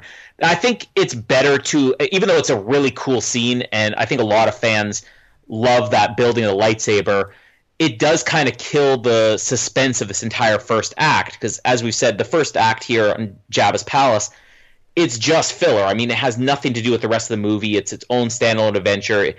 You kind of could take it out of the entire story, but the suspense here is you don't know that Luke had a plan the whole time. So when he's giving the droids away, you're like, where is he? When they say Lando and Chewie never return, seeing Luke there, it kind of gives away that it's all you know part of the plan. So I like it better seeing it, at least for the point of view of the story. I like it better seeing it from 3PO's eyes, where he doesn't know. And don't you also love the like? R2 is in on the plans all the time. Like we even said, his memory is not wiped at the end of Revenge of the Sith. Only the protocol droid's mind is wiped. So he knows the whole time. And yet 3PO is always left in the dark. Like he doesn't know about this Obi-Wan mission in New Hope. He doesn't know anything. Nobody trusts 3PO. R2D2 like, would be good at Survivor. He's good at keeping secrets. Oh yeah. And like 3PO, you know, it's against his programming to impersonate a deity like, couldn't they just make it part of his programming? Don't spill secrets, CPO, and this would never be a problem. They yeah. have to hide him from everything. Poor, poor three Um, oh, he, he, I also found it really interesting in in this movie because we get it in the opening scene where he's saying, you know, Lando and Chewie never return from here, uh, and then when he's knocking on the door, one of my favorite three PO moments of yes. all time is we better knock, I suppose. Gives like the lightest, like there doesn't seem to be anybody here. Let's go back and tell us. I've always loved that. Like even when I was watching this in Mallory, I'm like, just watch this bit. This bit is awesome. It's just like, tap, tap, tap. there's nobody here, R2. Let's go. And then we get that, it's like that thing. Yeah. The, the, the little robot that comes out that and three PO's reaction. You talked about this wonderful last week. Here's the equivalent. Goodness gracious me! and when I was a kid, that always the goodness gracious me always cracked me up because like, only three PO can pull that off. But this is all like the cowardly three PO, and even when they, you know, he's translating here and saying, you know, we bring a, ma- a message. So this robot guard thing, this Wizard of Oz guard thing, lets them in the door, and they come in and um, I love they bump into the the, the green things, the Gamorrean guard, uh, which it's great makeup effect on that. Like there's some bad effects in this movie, but there's some great ones too. Uh, and then Bib Fortuna, you know, one of your favorites pops up here, and 3PO say, you know, we're here to bring a message. You just get like 3PO's fear the entire time. Like, uh, I, I, love he's saying, you know, oh, and oh, wait, here's the weirdest thing. Have you even noticed how sexually aggressive Bib Fortuna is getting with R2 here? like, we talked about Tarkin and Leia have this sexual chemistry, but like it's reciprocated on both sides. Like Leia's almost seeing flirty with him while he's seeing flirty with her. Bib Fortuna's like stroking R2's face and it's like, no, don't talk to Jabba, talk to me. like, it's really creepy when you watch it. And R2's just like, no, no, no, no, no. he's shaking his head like, Hashtag this, this is very, it's me too, R2 here. Come on, where's where's the big uh, thing about this, people? Like, where's the big campaign about how poor old Kenny Baker in this droid outfit was like getting molested by, you know, come on hey, we we mentioned you know with the the Han thing and Leia, you know some of the stuff. If you had it nowadays, people you wouldn't get away with it. They, let's add this to the list. There is a lot of really over the top Me Too stuff going on in the original trilogy that nobody wants to talk about, yep. and this is it. Um, but uh, Bib Fortuna, you know, uh, brings them to Jabba, and uh, 3PO gets the line of the movie here. You know, I have a bad feeling about this. I don't even think did we bring up in Empire that it was Leia that got that line. Uh, I don't think we did. No, it's said twice yes. in this movie, though, isn't it? Uh, well, it said I know it said twice in uh, A New Hope because Luke has. Uh, I have a very bad feeling about this, and Han has. I have a bad feeling about this. Leia gets an Empire. 3PO gets it. Yeah, I am pretty sure. Because I always remember. Doesn't Han say it on on Endor? I'm pretty sure he does. Yeah, yeah. Well, it'll jog memory when we get there, I'm sure. But yeah, because I always remember that there were like multiples in all the movies, at least of this original trilogy, except for this one. I mean, if we have it, I have a bad feeling count here. We have what Obi Wan gets it in a Phantom Menace. Yep. Uh, Anakin gets it uh, in Attack of the Clones. Uh, who had it in Revenge of the Sith? Uh, isn't it either Obi or Anakin when they're in the early? Isn't it Obi in the beginning when they right before they go into Grievous's ship when the shields go? Oh, I have a bad feeling about yeah, this. Yeah. So Obi Wan gets to be the only character that says it twice. Then uh, well, I guess Han gets it twice if, if it is true when it comes to play. If Ben's not alive. Rogue One and that they kind of joke about it. Then obviously yeah. the Last Jedi fucking shits all over it by getting BB-8 to say it in droid speak. Ah, ha, ha, look how witty and clever you are, Rian Johnson, dickhead. I mean, if we are going to count Han Solo's, I have a really good feeling about this from Solo. Mm. Then Han Solo is over Obi Wan is the one who gets Who, it the most. Is it Rey Says it in Force Awakens. Ah. Or is it Finn? Isn't it one of them says it? I don't even remember. Uh, Our knowledge of the sequels is strong. we'll update you next week. Yes. Um, anyway, so they go to give their gift to Jabba. Maybe that's why Bib Fortuna was getting flirty. Like people usually show, I have a gift here for Jabba. It's like one of these Twi'lek, you know, slave girls, and he's like, just once I want the gift, little droid. Slave droid. Uh, but but I also love 3PO again. It's so completely out of the loop where it's like, uh, you know, we, we bring uh, your master a message and a gift as he translates for gift. Gift? I love 3PO in this movie. Can I just point that out right now? That 3PO has some great stuff in this movie. And, and I never really noticed again until you sit down and take notes. You don't notice some things in movies, even if you know it by heart. But like in A New Hope, we sort of labeled 3PO as like the uh, the, the the bad abusive boyfriend to R two, and in Empire he was just the obnoxious, stressed out, uh, you know, always freaking out, very high strung. This one he's just like cowardly three PO, mm. and it's a complete, it's actually a completely different character than we got in the first two. And I agree with you. I think that even though I think three PO's funniest moments and maybe his the most Anthony Daniels got to play was in Empire, I think I might be swayed to say that Jedi might be my favorite three PO performance. Um, and you know, he, he, it is a real performance. I mean, this is all Anthony Daniels. You know, he he created this character. He wasn't even supposed to do the voice. We mentioned that in uh, A New Hope as well. Uh, but they eventually get to go before Jabba.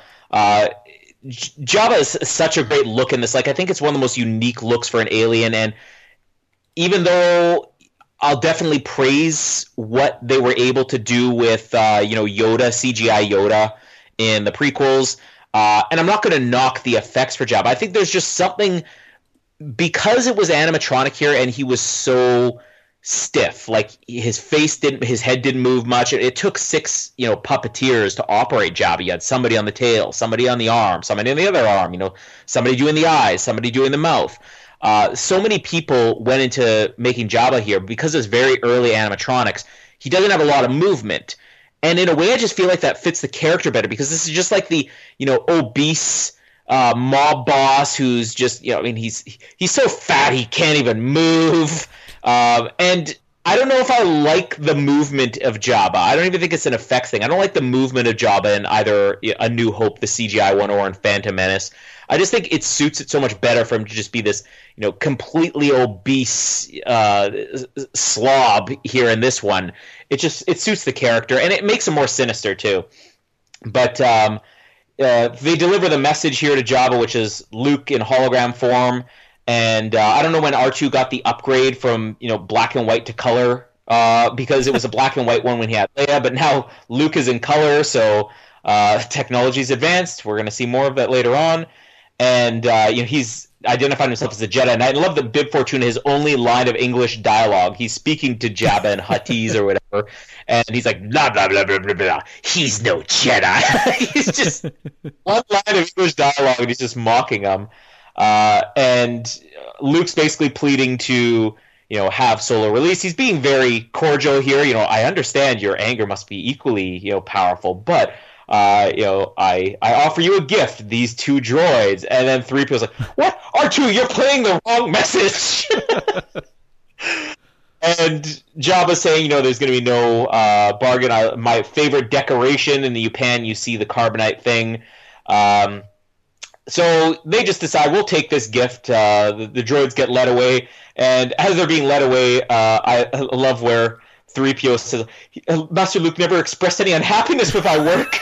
and then with like the, the dungeons below the palace, another one of my favorite 3PO moments, like the very over the top. Oh, how horrid! As there's like you know this arm, and then he goes, he really is the star here.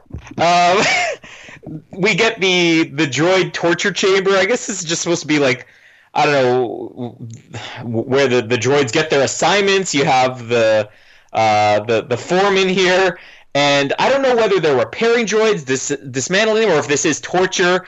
You know, because this this really cool droid here with the cool voice, you know, I have need for you on the master sail barge. It's like we haven't had an interpreter since our master got angry with the last one, and he was disintegrated. And just, he's like disintegrating. They pan over and they're pulling the arms off this thing you have a little gonk droid that was in the original movie who's being turned upside down. No, no, no!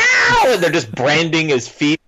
Like I remember as a kid that actually really scaring me, but like I, I've never quite figured out if this is them torturing droids, like if this is punishment or if they're just repairing them. Either way, it's really cool. And then we get to see the uh, ever love Jedi Rocks, uh, depending on which version you're watching here.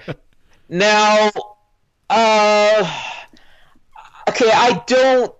I don't think I have as much hatred for this as most people do, because I think a lot of people have sort of forgotten that this is still a scene in the original. The music is different. I think the music kind of fits in the original version better. I don't even know if you remember it much. Yeah. In, in a way, it sort of it sort of sounds like you know bad '80s new wave music. Uh, it dates the movie a little, but the atmosphere was maybe just having as an instrumental was better because you're you're used to the cantina scene and there was no singing that. It's just the over the top effects of like the singing here. Because even in the original version, this this the the character's uh, name what is her name? Um, the singer. Uh, uh yes. Lip creature. Lip woman. Angelina Jolie. Yeah, let's call her Angelina here. So Angelina in the original movie, she was there. It was just a puppet. Now you can see a couple of shots of this puppet, you know, supposedly singing, even though there's no lines. Which again, in the original version, people, if you never updated this, people would be saying, "Well, that's a you know plot hole. Her mouth's moving, but she's not singing or anything." It looks really bad. Like this is the worst animatronic puppet of all time, and I understand the need to update it. Um, the song isn't bad. It's just it's the idea of this musical number, and I think it's the other creature that kind of ruins it. The this rapping duet thing. Uh, mm. I don't know what we're gonna call this guy because the spit mouth, screaming spit stream guy. It's just it's too over the top, and I think that the song could have even worked with like the background dancers and everything because the original version was sort of more of an instrumental dancing scene I think it's just the other creature that doesn't work. But I don't have hatred for the scene because again, there still was a musical number in the original. They didn't get to complete it because the singer didn't work, you know, the effects didn't work. Uh, but the dancing sequence is still there. And if this is one of those scenes that I think if it had, if none of this had been in the original version, and they had put all of this in a special edition, people would have been like, "Well, why do we even need this dancing girl?" But it's there for the setup, you know, uh, uh, this musical number, and then at the end of it, the the Twi'lek dancer who Jabba is trying to pull closer, and she's sort of fighting him off. He just sort of dumps her in that little trap door. Uh, we hear the Rancor scream, but uh, we don't actually get to see the Rancor here. Uh, a lot of screaming off screen uh, from people, so you get that something horrifying is going on. And um, the uh, uh, the the lead in here after Jedi Rocks. Well, Jedi Rocks. There's also a whoa. That I, I kind of like the whoa oh, when the girl falls. Uh, but uh, we get the entrance here of Chewie and not Leia, um, but it is Leia. I, I don't know why they keep assuming this is a guy because even with like that voice distorter, like it's clearly a very high pitched voice. You got like a five foot nothing feminine figure here still, but they keep thinking this is a guy. Uh, Leia in disguise is a bounty hunter bringing in Chewie, but we don't know it's Leia. Again, it's actually really clever if you don't have that opening scene, and there's that mystery of what's going on because we saw the shot of Lando, or we see the shot of Lando coming up here. Uh, I don't remember if it was before or after this, and you see, well, he's in disguise there, but you, you kind of wonder because Lando, the last time you saw him, he was, you know, maybe not the most honest character. He wasn't that trustworthy. We have Chewie coming in in shackles. We had three people mentioning they never came back from here. You have this bounty hunter that you don't realize is Leia yet. It's actually really intriguing the way this is all set up, and I, I don't think I think without that, this opening act doesn't work at all. Um, she's bringing in Chewie for the bounty, and Jabba says, you know, I'll gladly, you know, pay you the ransom of twenty five thousand.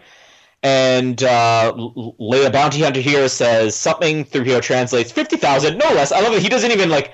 Uh, I'm really sorry to tell you this, Master, but he's like fifty thousand, no less. And Jabba's like, whoa, whoa! he just knocks 3PO over. When 3PO comes back, he's got slime all over his face. What did I say? um, we get a quick shot of Boba Fett. We know he's in there, and I love that he's flirting with this girl here. Yeah. Like it's kind of weird seeing Boba Fett trying to get it on with somebody. Uh, and then he's like, the, the illustrious Jabba wants to know why he has to pay fifty thousand.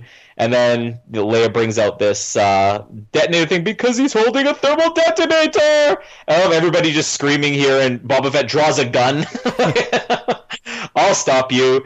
Jabba actually likes this. Uh, this bounty hunter is my kind of scum. I offer you the sum of 35, and the 3 is like, he offers 35, and I do suggest you take it. Detonator disarmed. Uh, really cool introduction. I love that Jabba's the type of person that's like, this is my kind of scum. This is where we see Lando, that's right, uh, where uh, as they're leading Chewie away, uh, Lando kind of pulls back that face mask thing he has, and you see he's in a helmet. Uh, and then we get nighttime scene the uh, we'll just kind of wrap it up with this sequence here. Uh, nighttime. Leia's coming in. Everybody's asleep, sneaking in there. Still don't realize this. Leia uh, goes up to the carbonite thing. I remember as a kid not even knowing, having any clue who this was that was was doing this. Uh, but when she's bringing the carbonite uh, slab down, presses the buttons another thing that you know if it was in the prequels people would be like or if this was just in the special edition people would be like well that doesn't make any sense. You know she defrosts him here.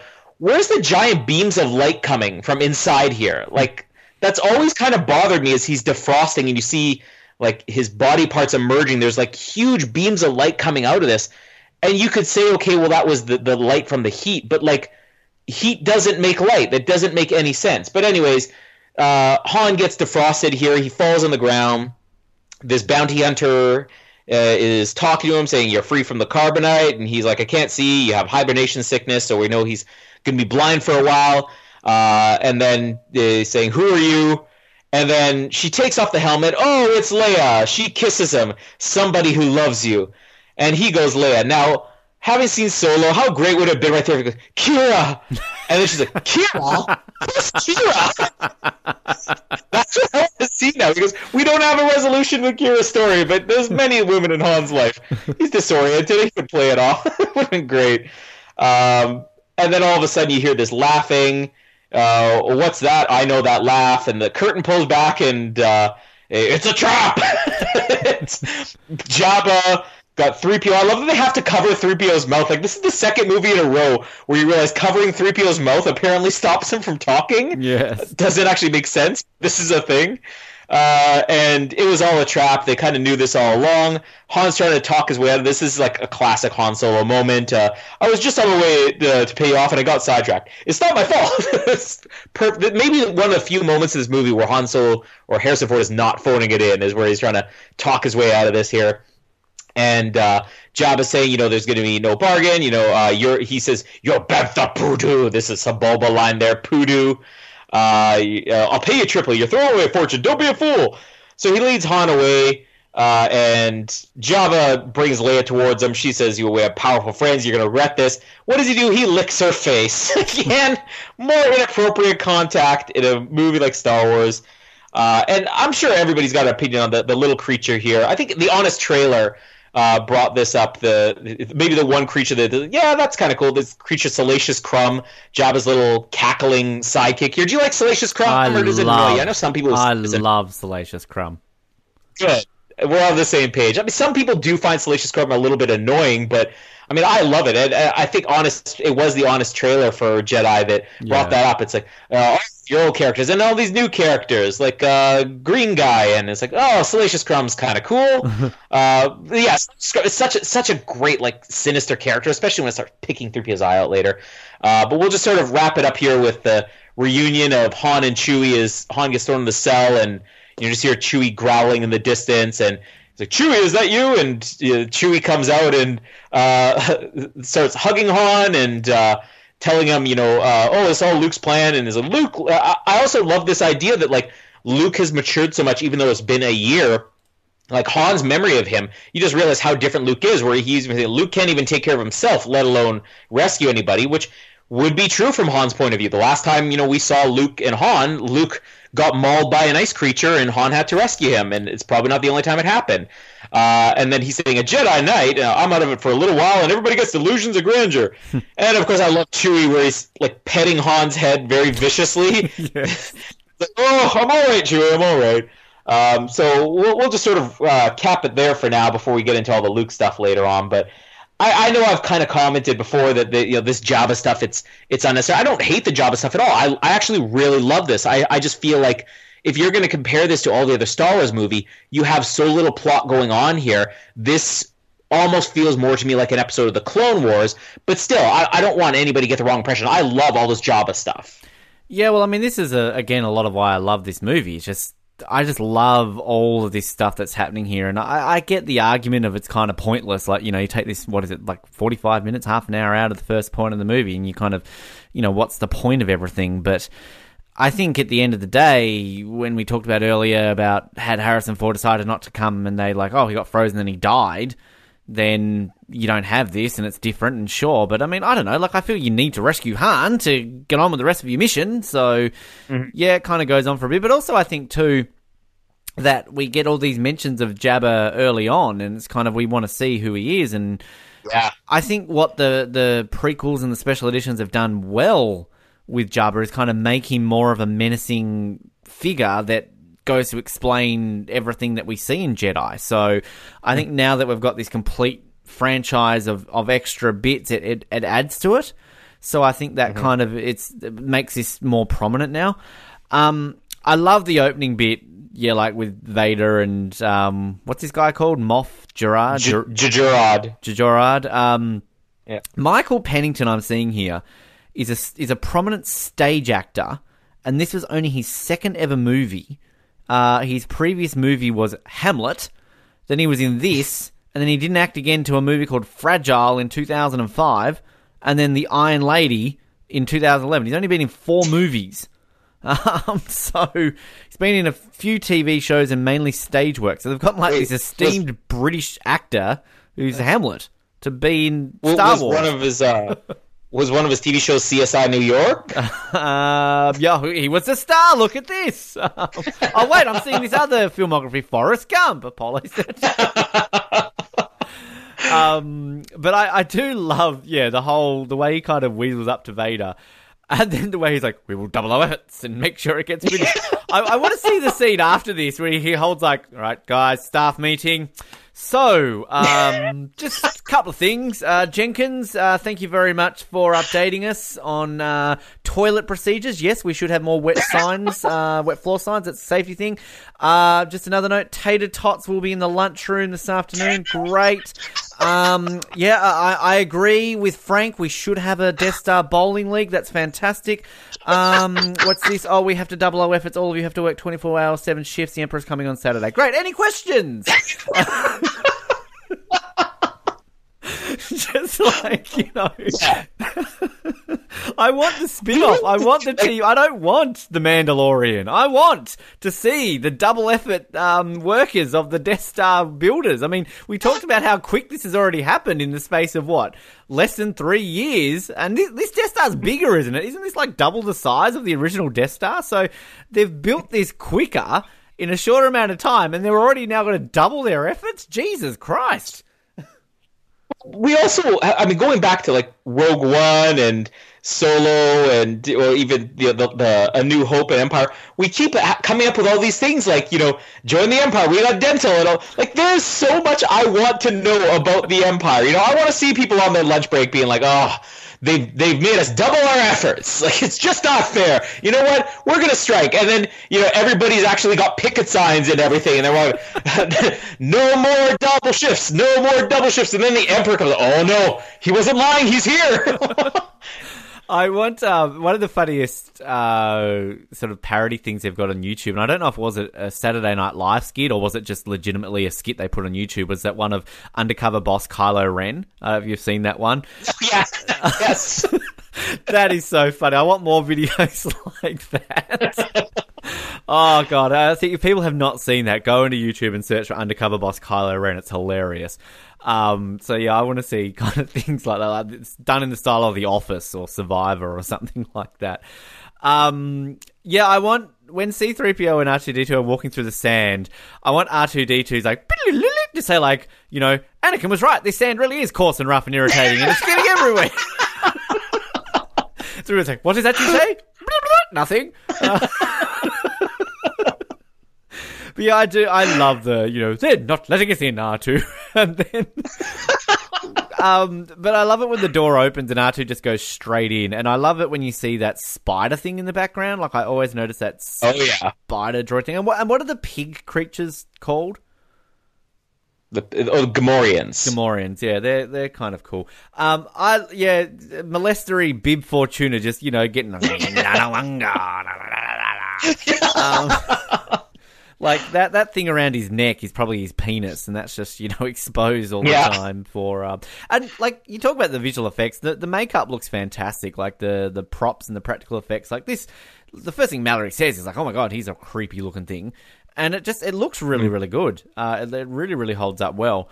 Um, I, for some reason, again, similar to A New Hope, I, I don't have subtitles on this version that I'm watching. I don't know why, but like it's kind of when Jabba's doing the whole, you know, explanation about his favorite wall thing. Like again, I was sort of saying to Mallory, like, hey, I actually know what he's saying because I speak Hut. Yeah. Uh, Huttese. Uh, but you know, obviously seen it so much. But um, yeah, I, when he walks, when 3PO goes into like Jabba's den, is this where we see the Sebulba type creature, or is that later when Leia comes in at night because you actually see whatever the alien breed that Sebulba is. They've added it in in the special edition. I don't know if you've ever noticed that. Oh yeah, no, yeah, that's uh, when Leia's coming in. Yeah. yeah, you see a Dug crawling across the floor. That's right. Which I think is really cool. Like I like the way they do that. Mm-hmm. Probably one of these things people complain about. Oh, you're reminding us of the Phantom Menace.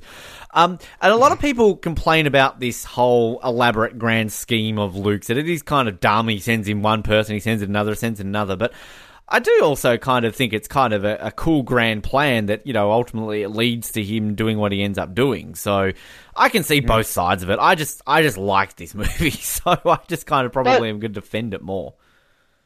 I mean, it's. I think it's a valid defense in t- the same reason that you know they changed this out from Revenge of the Jedi to Return of the Jedi. I mean, Je- Jedi's are the keepers of peace. Like, how many of these movies do we hear them say? We're keepers of the peace. We're peacekeepers he's going to exhaust all options before he declares war. Yeah. So he would send in, you know, uh, you know, Lando and Lando first. Uh, okay, I want you to case the joint, Lando. I want you to, you know, find out what's going on on the inside. You know, uh, talk to a couple of the girls, work your magic, and then it's like, okay, so we want to send in uh, Chewie there as a backup, and then you know, Leia, you're going to break Han out. And if you break him out, everybody just go go free. You just just run out of there. Now, if you can't break him out, you know, I'm going to come in there. I'm going to try to bargain with him. He's actually exhausted all even before he sends Chewie in. He sends the droid you know, just with the offer, the friendly offer. I'm even going to offer you this gift. So he's he's just playing peacekeeper here. That's what a Jedi is. And it's it's not like you know the cops if they're casing a joint, they don't just straight away send in SWAT. Like they try and exhaust you know yeah. a few different options and things like that. So I think kind of that's important to to do all that. But um, yeah, I, I love Salacious Crumb. I just love that. like just yeah. thing. Just... That's very Fran Drescher. Yeah, well, it's it's the Fran Drescher of Star Wars. Is Salacious. Mr. Hart, how are you? Um, but I uh, yeah, I agree with you. I love the look of Jabba. I'm I'm very surprised they've never they didn't digitally alter Jabba, kind of like what they did with Yoda. Like, I mean, that probably would have pissed a few people off. But just the look and the, the you know, obviously Mallory straight away is like, oh, he's so gross and everything. You know, he's this big fat alien thing. And just also, um, I thought what would be good is, you know, because Jabba is quite a large Hutt creature thing, and you know, it's it's not appropriate for us to to use fat jokes on things because it's you know it's discriminatory, but we can use it on Jabba the Hutt. So I've just got a few here that we can add in this episode. Um, Jabba the Hutt is so fat. I took a picture of him last Christmas, and it's still printing. That, that's not that's not a bad one. Um, Jabba is so fat that he wore a yellow raincoat, and people yelled "taxi." Um, Jabba is so fat that when he stepped on the scale, it said to be continued. That's, pretty good. Uh, Jabba took his pants to the dry cleaners, and the lady said, "We don't do curtains." Um, and uh, how do you get Jabba the Hutt to lose weight?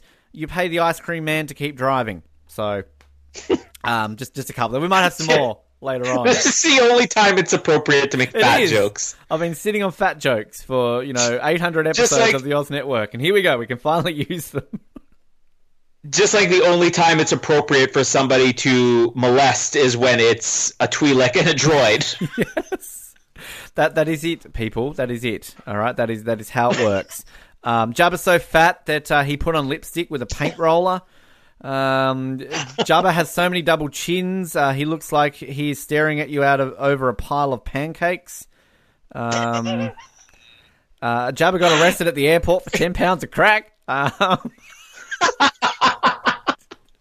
okay, this is gonna make me sound like the worst father on the planet. But um, one of the one of the best things about having babies is that you can kind of make fun of them or you know tease them, and they they don't understand what you're saying, and they'll just sort of look at you and smile, and it's kind of fun. Uh, not I'm like a mean person or anything, but let's be honest, babies. They before they start moving, they have some pretty chunky proportions. So our twins, uh, Remy and Casey, you know, Remy was born much bigger. He kind of hogged all the food in the womb. Casey was born very, very tiny and Skeletor like. Uh, so Remy's always sort of had like these roles, and there's times where I'm changing his diapers. I'm like, Remy, this isn't natural. It's like you got you, a person shouldn't have rolls on their knees, and every time I'm feeding him milk, it's like Remy, I gotta wipe the chin, uh, the milk out of your chin fat, you know. So I'll kind of like make fun of his weight and everything. But no joke, there are times when they're sitting in their chairs, like their little bouncy chairs, and because they can't move a lot, you know, their their, their faces just sort of scrunch up, their their bodies, and they just sort of bulge out. And I, I've done this with all three of my kids. I'll just sit there I'll wag their arms around. I'll go, TB Jedi, TB Jedi. And Jamie's like, don't call our sons Jabba the Hutt. There was, um, I remember back when I was a kid, my dad, uh, when he played hockey, field hockey, um, he as like a gift for the team at the end of the year. He we had a family friend who was an artist and a gift. What what gift? Um, and so we had a friend that was an artist, and basically he's like, "Oh, I want you to draw a caricature of you know our entire team, and I want you to make this person look like this, and like kind of playing up to jokes of each person's personality." And there was a biggish dude on the team, so he was like, "I want you to draw him like Jabba the Hutt." so and she did that. so that was very appropriate, apparently. Um, yeah, uh, thanks to everyone who laughs at fat jokes because we're hilarious.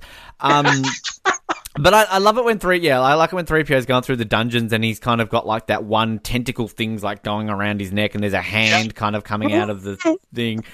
Um, yeah, I love the the the no no no torture robot. Like again, do droids feel pain? Is this a thing? They obviously do. Um, but I also I also like the you know you're a feisty little one. The the mm-hmm. droid like sort of talking to R two D two. Um, yeah. The the thing with Jedi Rocks is that look I.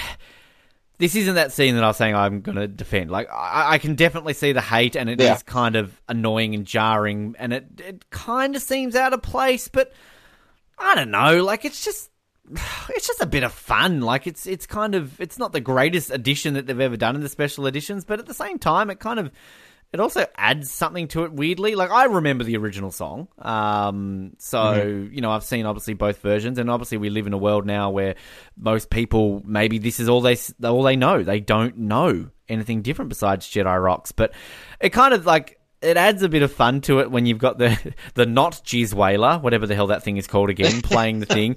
Um, I also like um, the they, they kind of when Salacious Crumb is doing a bit of a dance to it. The big woman that's dancing, I love that big woman who's yeah. dancing in the background. Uh, I mean, the, the, the thing that's no really jokes, no fat jokes. yeah, no fat jokes, not for her. She's a human being. Um, show her some respect. Uh, the, yeah, the, I think the the jarring thing is kind of is the close up of Angelina's lips, and then yeah, the yeah. yeah when he like screams at the camera and you see his spit, like that's kind of the okay. But other than that, like I don't know. Like I've just never been that negative against Jedi Rocks. Am I? I don't know. Just am I an idiot? Yeah, I mean, again, the song. I think it's just the animation because the song's not bad, and you can't say, oh well, you know, uh, you shouldn't have a musical sequence because what is the Cantina Band? It is mm-hmm. a, a, very extended music sequence for a while. You, but if people are going to say, and I understand the defense of, or not the defense, the attack of it really seems out of place. It, it, it kills the pace of the movie. I actually get that. It doesn't feel like it belongs. It, it does feel like you're suddenly dropped into a different movie, but there are other scenes coming up, particularly when we get to the Ewok stuff, which is equally bizarre and equally out of place. Yeah. So I'm not going to fault Jedi Rocks any more than I'm going to fault story time with C3PO later on. What's it's, is it the Max Rebo band is the name of the, the and the what's the blue guy mm-hmm. like is it Sy Snooties is that his name?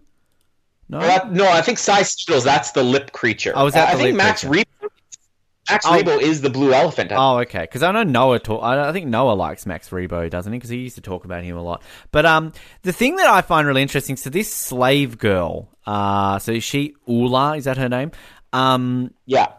Am I not mistaken that the scenes of her in the Rancor pit, which uh, were added in the special edition, were actually filmed in addition to add this? Um, I think I read or I saw this somewhere that kind of because they, uh, from memory, I do not remember seeing any scenes of her in the pit. Like you kind of you see her falling through the floor, and then that's it. You see no reaction. You just hear the screams. Whereas mm. they've added this into the special edition where you see her kind of reacting to the door opening. Now, I believe that they did film this separately, like what, 15 years later. Which, and she looks the same. Mm. Whoever this actress is who's playing Oola looks exactly the same. So, um, yeah, I, I, I, don't know if you knew that or kind of you you you heard that or. Um, you know, because I kind of not until you mention it do I remember having an immediate cut, but I'll have to go back and rewatch those. But no, that is interesting if they did that, and and especially getting the same actress too. You know, I mean, obviously makeup can do a lot to you know to hide age and everything. Uh, but that if they did that, here's an addition to the special editions that I don't think you know uh, hurts the movie at all. Yeah, I'm actually I'm reading here, so on Wikipedia it does say that it says um, Oola was portrayed by Femi Taylor in Return of the Jedi in both the original release and in the additional scenes filmed for the 97 hmm. special edition. Remarkably, Taylor looked almost unchanged after 14 years, allowing for a close up of her looking in terror at the Rancor. Um, so yeah, that's that's crazy. Like that's that's a 15 year gap basically, and, and uh, they look. She looks amazing and the original Wedge couldn't even last to a second scene in A New Hope, and yet this lady can come back 15 years later and play the same role. And yet, uh, Mallory kept saying how old Harrison Ford and Mark Hamill looked uh, in between three years of filming, basically. Um, but yeah, sort of the the non layer. I've always loved this. She's holding a thermal detonator. Just like yeah, Boba Fett flirting kind of looks a bit funny. Um, but yeah, I love Jabba's reaction here, like oh oh oh oh oh, oh like my kind of you know scum or whatever it is. But yeah, it is interesting how they kind of always assume that this is a, a man, uh, sexist 1983 world. Yeah. um, yeah, I, I, I, love I love Chewie. You know, uh, just falling more and more in love with Chewie on this rewatch. I also the uh, one thing that they um, people criticize, I think it was in the Honest trailer too, is when they do that cutaway of kind of Jabba's palace and you've got that frog thing eating Oh, yeah. and you have the burp, like, oh, burp jokes, oh, how immature. Like, God, But that you know what? I'm glad you brought that up because that's one of the things that if you look online, there are a ton of people who are who consider that a stupid change in the special edition. That was in the 1983 original, burp Yeah. and all. I Yeah. remember that. I remember that from the original. So, like, whenever people bring that up, I'm like, well, has that always been in there? Like, that's like not a you know, Yes. thing. Um, when yeah, when it's revealed that this is Leia and kind of you know unfreezes Han. Mallory I was like, oh, I was thinking that was going to be Leia. So, like, you know, it's kind of interesting to have someone there who doesn't know who it is. But yeah, I, I was the same as you. I was like, oh my God, who is this? Who is this person? Um, I have to say, though, hibernation sickness, um, is this like a thing? that is a thing in, in the thing thing? Like, I mean, it's just go to the doctor. Oh fuck, I've got hibernation sickness. I've been hibernating for such a long time. Um, and also another thing too, as What much as I comes with hibernation sickness? Like, is it just blindness? Is the only symptom he has? Like, it was something. It also hurts when I urinate. Han, TMI. But if if he had just eaten before he got frozen, right? Like, would he like just like let go? Like, would he just poo everywhere because his stomach Yeah. has been frozen for that amount of time? Um, like, I don't know. What I mean, is there shrinkage involved? Like, um, I mean, he probably Well- smells. Yeah, there's there's probably that's what my point is. Like the only thing we hear about is blindness. I'm like, there's got to be a lot of issues when you come out of hibernation if you've been in there that long. We need like David Attenborough on the show when he talks about like you know hibernating bears, and they don't only hibernate for like three months. He's been out of it for like a year. Like you know, And frozen while doing it. Yeah, exactly. Um, you talk about sort of like stuff that if this was in the prequels, people would be ripping shit into it. And out of all the original trilogies, Return of the Jedi's probably got the most hammy dialogue. Um, but this is bit when you know he's like, "Can't see," and who are you? And she takes the helmet off. Someone who loves you, Leia. like that is come on, like that's. I love this movie, but if that's in the prequels, people are giving that shit. Do you think that um, the chemistry takes a hit here? That maybe yeah, the real relationship isn't the same? Because I honestly feel like in all the scenes between Han and Leia, there's not the same chemistry. Like Agreed. they actually kind of just feel awkward together. Yeah, Yeah, and it's no, I not. Don't say dialogue because it's no different than the dialogue in the other movies. I, I agree, and I think it's like um, you know, the infamous "Could you tell, Luke? Is that who you could tell?" And we'll get to that. Yeah. But like even even later on, when the whole like you know, he's my brother, just like the way they react with each other is kind of yeah, no, that's a good Mm-hmm. Oh, yeah. I think they've had a bit of a you know a, a breakup in these three years that have followed. Um, but yeah, I, I like the Han scene the way he's kind of you know like don't be a fool, and it's like I know that laugh, like when you know he's like hearing everything. Yeah, Jabba licking Leia. Um, you know, at least he's found himself a slave girl. I do love the like the close up though of him, and I think kind of it adds in the the Blu-rays and the special editions. Kind of you see like the snot coming from his nose and just like, Yeah. things like that. And like I love see three PO's reaction, which is like oh, and he just like turns away, and then Salacious Crumb. Salacious just getting some shit. Mr.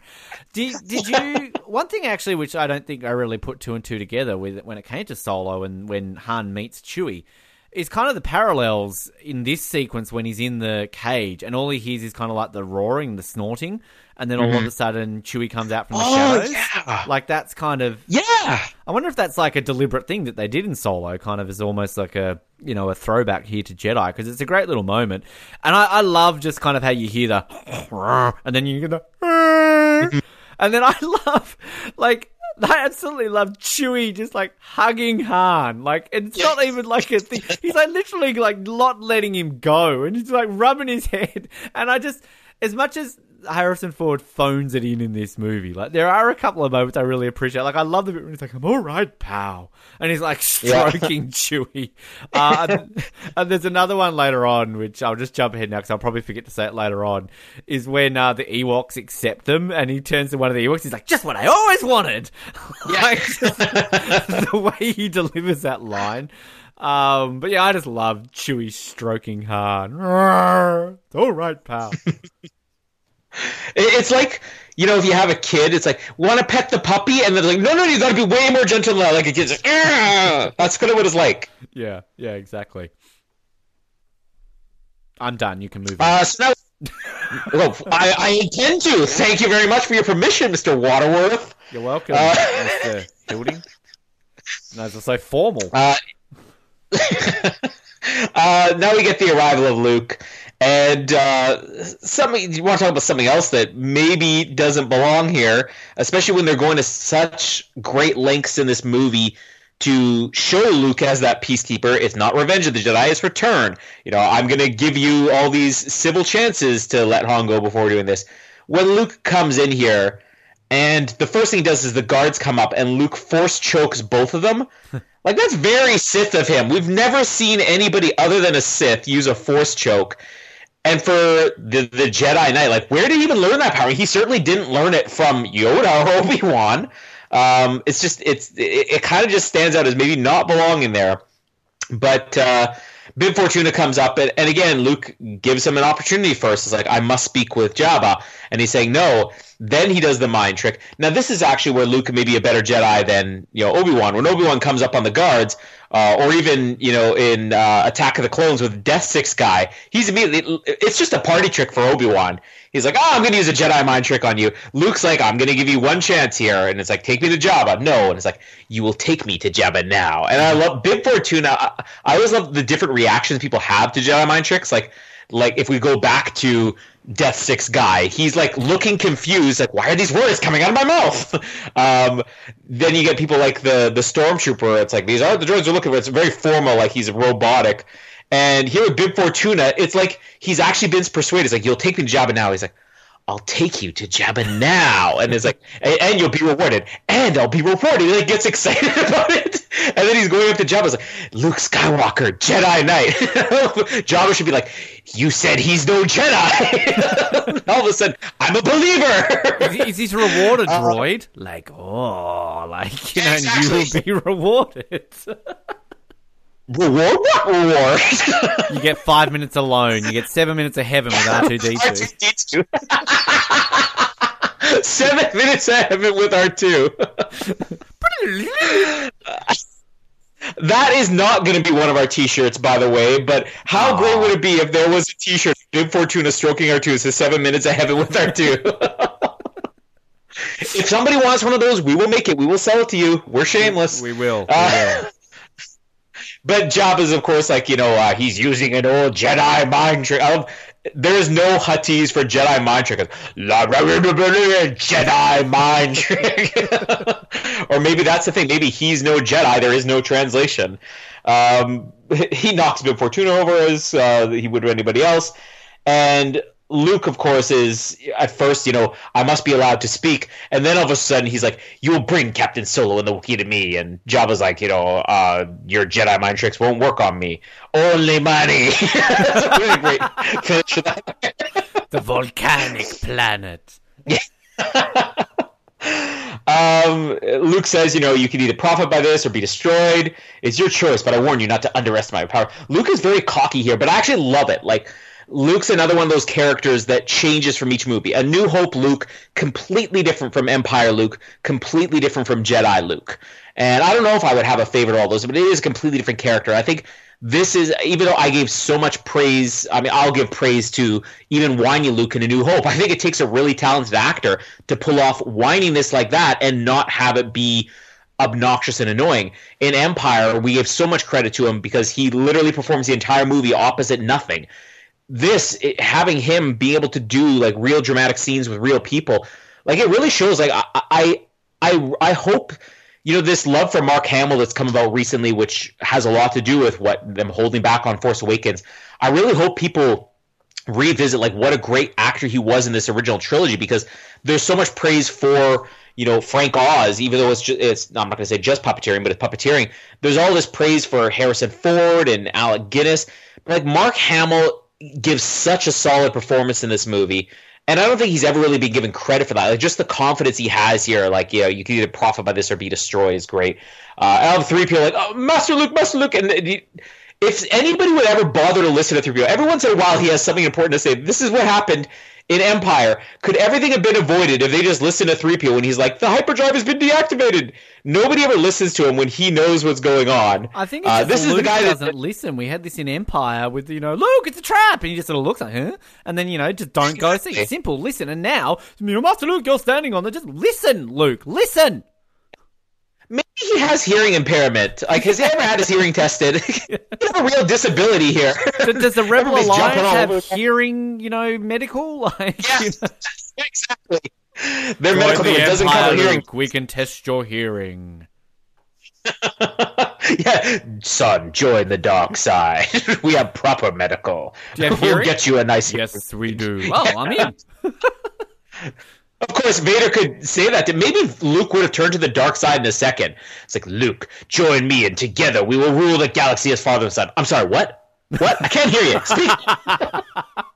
Oh, you want me to join you as father? I kept thinking you're saying, join me and we can go to Cinnabon. Oh, sorry for killing you and the Emperor. I would have joined you. God damn it.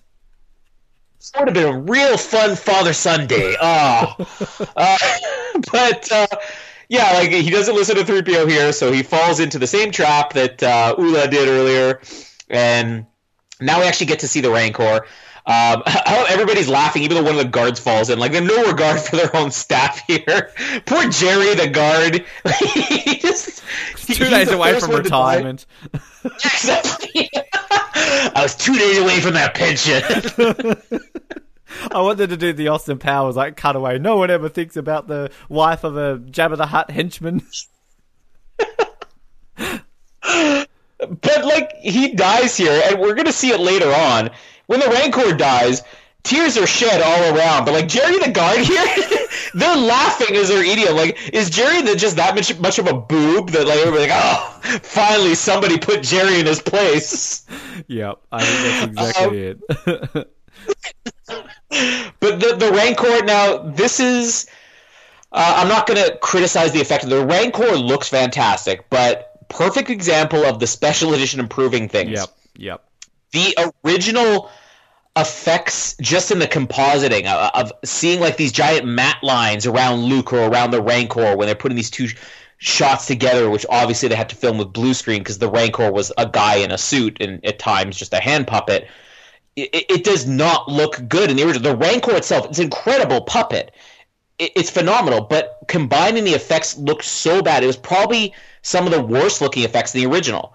And little things like that. It's an improvement still. You know, it, it, it's it's something the special edition offered that actually got improved even between the original special edition and the Blu-rays. So th- there is a reason to keep altering movies sometimes. Uh, but this Rancor fight, it's it's so much fun. Um, I- it's you know Star Wars. There are certain things you're always going to get, like you're always going to get a space battle. But then you have things that maybe you had in one Star Wars movie. And I remember when at a time this was the only like monster battle. Like it, it, you're, it's like thrown into you know the the, the uh, lion's den. It's like a gladiator battle. Uh, so when we got that in Attack of the Clones with the other monsters, like it just reminded me of the Rancor thing. Again, it's not something you have to have in every Star Wars movie, but uh, th- this is such a cool sequence. Uh, I-, I love that Luke. He's got all these force powers, but maybe they aren't honed enough yet because he's bashing this thing's knuckles with rocks, and that's how he fights back. Uh, obviously, he doesn't have his lightsaber here, uh, but he he could force choke the guards. Could he have like force choked? I don't know, like you're not gonna force choke something this big. Maybe force choke its eyeball or something, like just blinded for a second. Um, Sand. more things he could have done. It's coarse and rough and irritating. It would have gotten everywhere. Ah! and the Rancor is like, it's coarse, it's rough, it's irritating, it gets everywhere. Uh, but Luke, of course, beats the Rancor here. Very clever, very James Bond like, uh, using his environment. Uh, traps it underneath this this giant door, and the thing lowers. And Luke has this big look on his face and Leia's smile, like, "Oh, he won!" And then all of these like, "Ah, ah," running in, and the guy just grabs Luke. He starts shaking him violently, and then the, this this handler or whatever, the shirtless guy here, Oh, comes in love him. afterwards and just uncontrollably. Like it's such a fun moment. But again, if they had done this in the prequels, if you had, you know, uh, I don't know, one of the the creatures on Geonosis when Obi Wan stuffs the spear in that thing and then cuts it in half, if you had had it go, you know, uh, uh, one of the Geonosians comes up and says, "Oh, people would be crapping all over that." But no, it's in the original trilogy, so it's okay. But I'm okay with this. I mean, it, it's George Lucas actually put it in. I think he said in the commentary that it wasn't just like, "Oh, this is a funny moment." He's like, "I actually wanted to show that, like, you know." Even in a horrible place like this, like every creature is loved by somebody. So it's like it's kind of touching that he put that in there. Uh, they bring Luke out of there. Luke gets reunited with Han here. Another moment where I think Han's or Harrison Ford is not phoning it in, where he's uh, um, talking to Luke. It's like, ah, together again, and he's like, how how are we doing? And Luke's like, same as always. Like that bad, huh? Yeah, yeah no, I agree. and Yep. it's, it's, this entire scene here. First of all, I, I'll give Harrison Ford credit as well. You know, he's making himself look blind. Like his eyes, they look like they're crossed at times. He's not making eye contact with anybody. A good blind acting here, Harrison. Uh, And then Should have won the blind Oscar. deaf- yeah, there we go. Blind Oscar. Mark Hamill could have won the deaf Oscar. Uh, Harrison Ford won the blind. Tons of disabilities in Star Wars. The, dis- inclusion. the disability Oscars coming soon. exactly. The Hutt would have won Um, the fat one. Not that being fat's a disability. I'm allowed to say that I'm fat, so it's okay. It's okay. You know, I, I, okay, this is going to sound really bad here, um, but let's just be equal. You know, you talk about how Mallory's commenting on how much Harrison Ford and Mark Hamill have aged. I mean, maybe it's because Carrie Fisher, at still at this point, was only 25, you know, but she was like 19 when she did the original. I've always felt like Carrie Fisher, granted, there's a reason, there's some substances that contributed, like Carrie Fisher, life took its toll on her by the time she got to Jedi. I'm not criticizing. I mean, she still she, she still looks good, but like she does not look 25 years old here. So, uh, no comment from Mallory about the aging of Carrie Fisher. I don't think so because I think Carrie. I mean, she definitely has aged, but I mean, I, look, I can see particularly Mark Hamill. Mark Hamill definitely aged a lot in those three years. But um, no, no comments. And you talk about. You know, substances taking a toll. We saw the holiday special. She was coked out of her mind in Yeah. that. But um, you talk about looking good. I mean, God, aren't we not about to get the most famous of all? We I don't think we even just talked about. it. You didn't even mention it. The famous of all Carrie Fisher scenes just Oh, happened here with the, the bikini. Like, holy crap! This is this is puberty age for many boys and some girls at this point when they saw this movie. Yeah, like this has become so famous that maybe the reason I didn't bring it up is similar when we did the Terminator movies. Like, neither of us could really look at Linda Hamilton and be like, "Ooh, look at that one," because maybe because we were kids at the time. It's like we always just sort of that's an old lady, and because I was a kid at the time, it's not like I, I don't even now I don't look at Carrie Fisher in this bikini and be like, "Ooh." I'm the same. just- like I, I like I agree, and I think kind of like as I said in the Empire, I think she looks the most beautiful in the Empire, particularly that moment where she kind of turns her head and looks at Han when they're in Hoth still. But yeah, like I've never. I guess to me, and like I'm not doing this just to bring Natalie Portman up, but to me it was that scene Mm-hmm. in Attack of the Clones that I talked about. Um, and I, but I, like I can understand the the level that people would have had of this in 1983. It's, it's not Mm-hmm. like I mean we talked about it on 007 now, download via iTunes. Uh, you know, um, uh, Honey Rider, like coming out of the water in the bikini, like it's sort of Mm-hmm. moments like that. And I've seen this bikini in person, by the way. It was at the costume exhibition that I went to, Mm. so um, I've seen it. It exists. Um, in case people thought it didn't. But like, okay, Carrie Fisher herself has said, you know, uh, this caused her a lot of stress having to do it. Uh, you know, she had to drop some weight to do the bikini scene and all that. Um, in all fairness, I mean, it's not a scene that is meant to. Yes, it is a bikini. Jabba the Hutt is sexualizing this woman, but it's not presented in the movie the same way. I mean, if anything, it sort of just puts her in a position where it's like she has to choke a man out with a chain. Uh, so uh, maybe it's because I was a kid growing up, but I never viewed this as like, oh, that's inappropriate. Like you couldn't get away with that. Now, again, the Star Wars movies, we had Kylo Ren wrapped in a towel, and they actually go out of their way to point it out if this is supposed to be like, ooh, did you see that man with his shirt off? Which- you know, Hay- Hay- Hayden Christensen prequels. I mean, absolutely. I think that's a whole other kettle of fish and debate size where it's it's all well and good to do it with the man, but when it comes to this, but like I think I can see the point where it's kind of like, well, why all of a sudden have you just randomly got her in this? But at the same time, did we not just see Oola as a slave girl like five minutes ago? Yeah. Like this is obviously a Jabba thing he does. He has a female in a sexualized outfit for his benefit and ties him up with a chain. Like this is an evil gangster thing to do. So I, I think this is just what he does. And if we didn't have Oola and all of a sudden this is a random thing, okay, but this is what he does. This is a Jabba thing that he does. It's just like I was saying with the whole rancor sacrifice thing. Like it's like you know gladi- gladiator things. Uh, it's very like Roman Empire. The, they go to great lengths in these Star Wars movies to.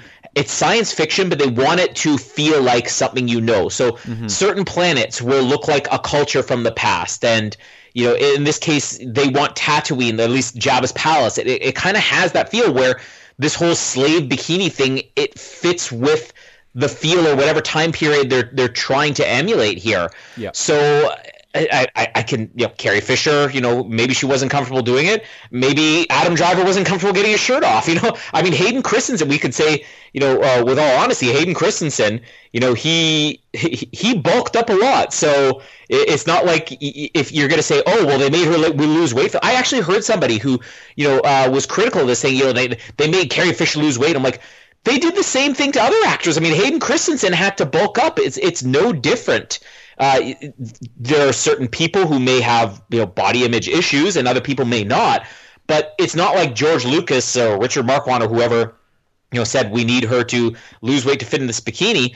It's not like it was for oh you know you're, you're fat or whatever. It's like we need a certain look for this character. And, for this moment in the movie, and it's why did, Chris Pratt, Guardians of the Galaxy, he has one of the best stories. Now, there is no need for Chris Pratt to take his shirt off in Guardians of the Galaxy.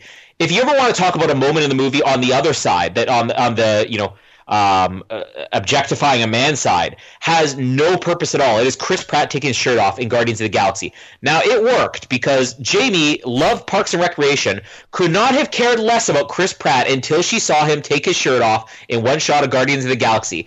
Chris Pratt himself never an in shape guy. In fact, he when he was on Parks and Recreation, he would joke that he would actually gain weight because he thought being fatter made him funnier.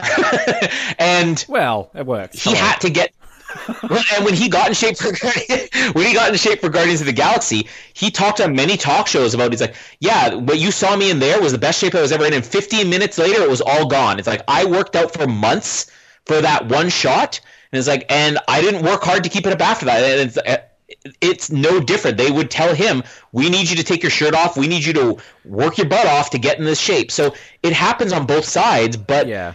I don't think it's all. It's not with bad intentions. I feel like uh, I don't think it's Carrie Fisher's intent, but a lot of other people have taken this story about you know she needed to lose weight to do this bikini scene as if the oh what a terrible thing. It, it, it was it wasn't with that intention. It's really no different than we have a shot. We need to present a physical form, and let's be honest, if she's going to be choking out Jabba the Hutt, you need her to look jacked. And uh, it's not just that she lost weight for this; she clearly got in shape too. I mean, there's some there's some muscle definition there.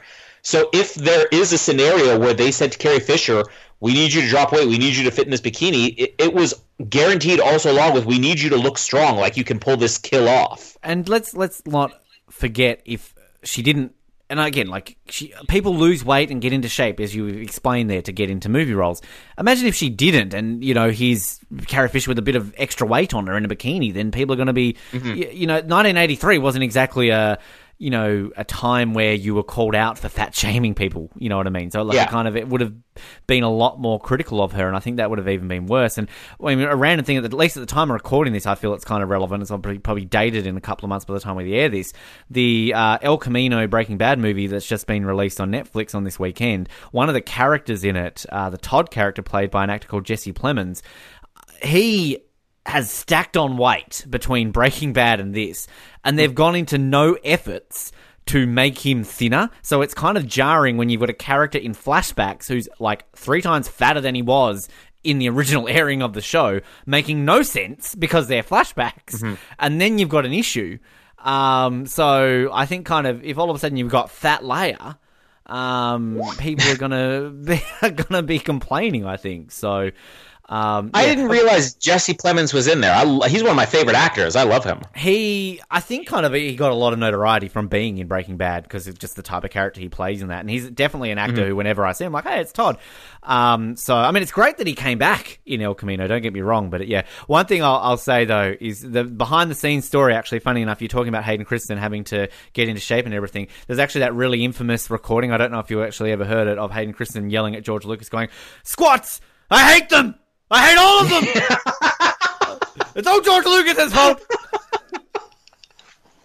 He's holding me back. He just doesn't understand. It's not fair. It's not fair. Yippee! Yeah, uh, just going back to Jesse Plemons, I actually know him from the TV show Friday Night Lights, uh, and then also the TV show Fargo uh, and the movie Black Mass. And like um, in Friday Night Lights, he played a football player, so he was in pretty decent shape. When he did Fargo, it wasn't the actor himself because I, I can't remember. He had done something else prior to that where he was in normal shape and he gained weight for the TV show Fargo, all for one shot. Like again, we're talking about a brief moment in the movie where people go through these big physical transformations.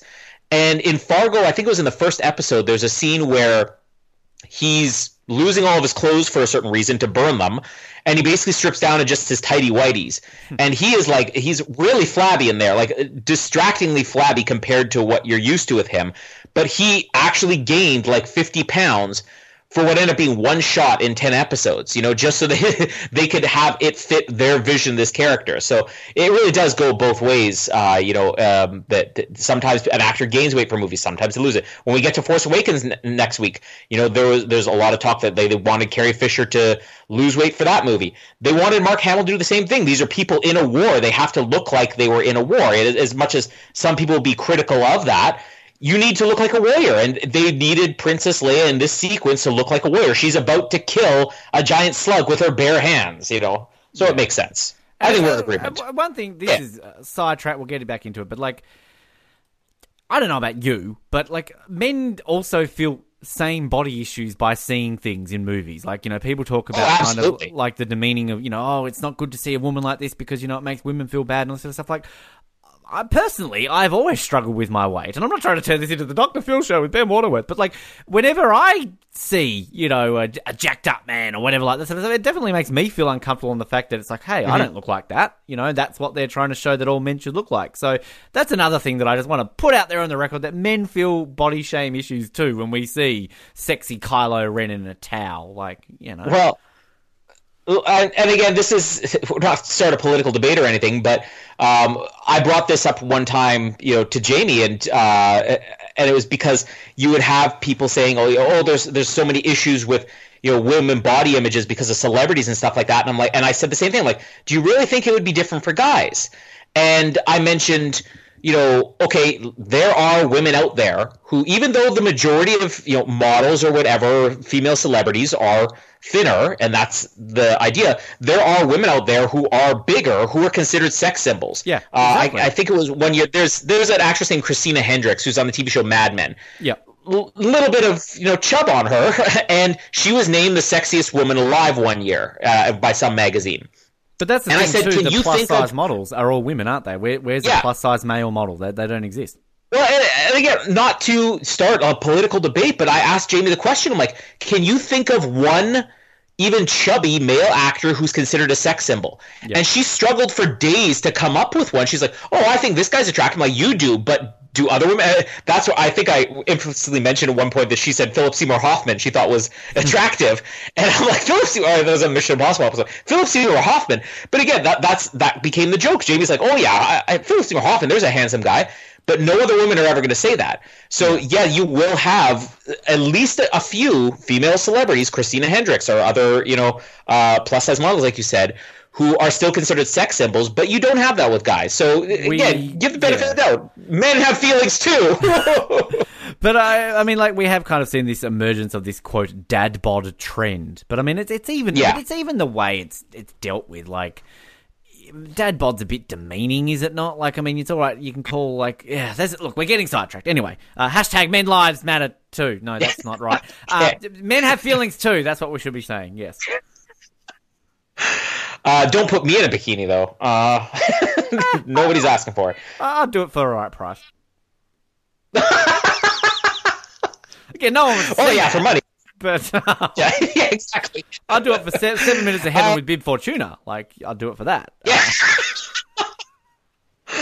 so, anyways, um, uh, uh, now we get to the Sarlacc sacrifice here as well. Uh, after uh, they're banished to the pit of Carkoon, and we get another one of those great, you know, Harrison Ford not phoning into lines, one of the few and far between.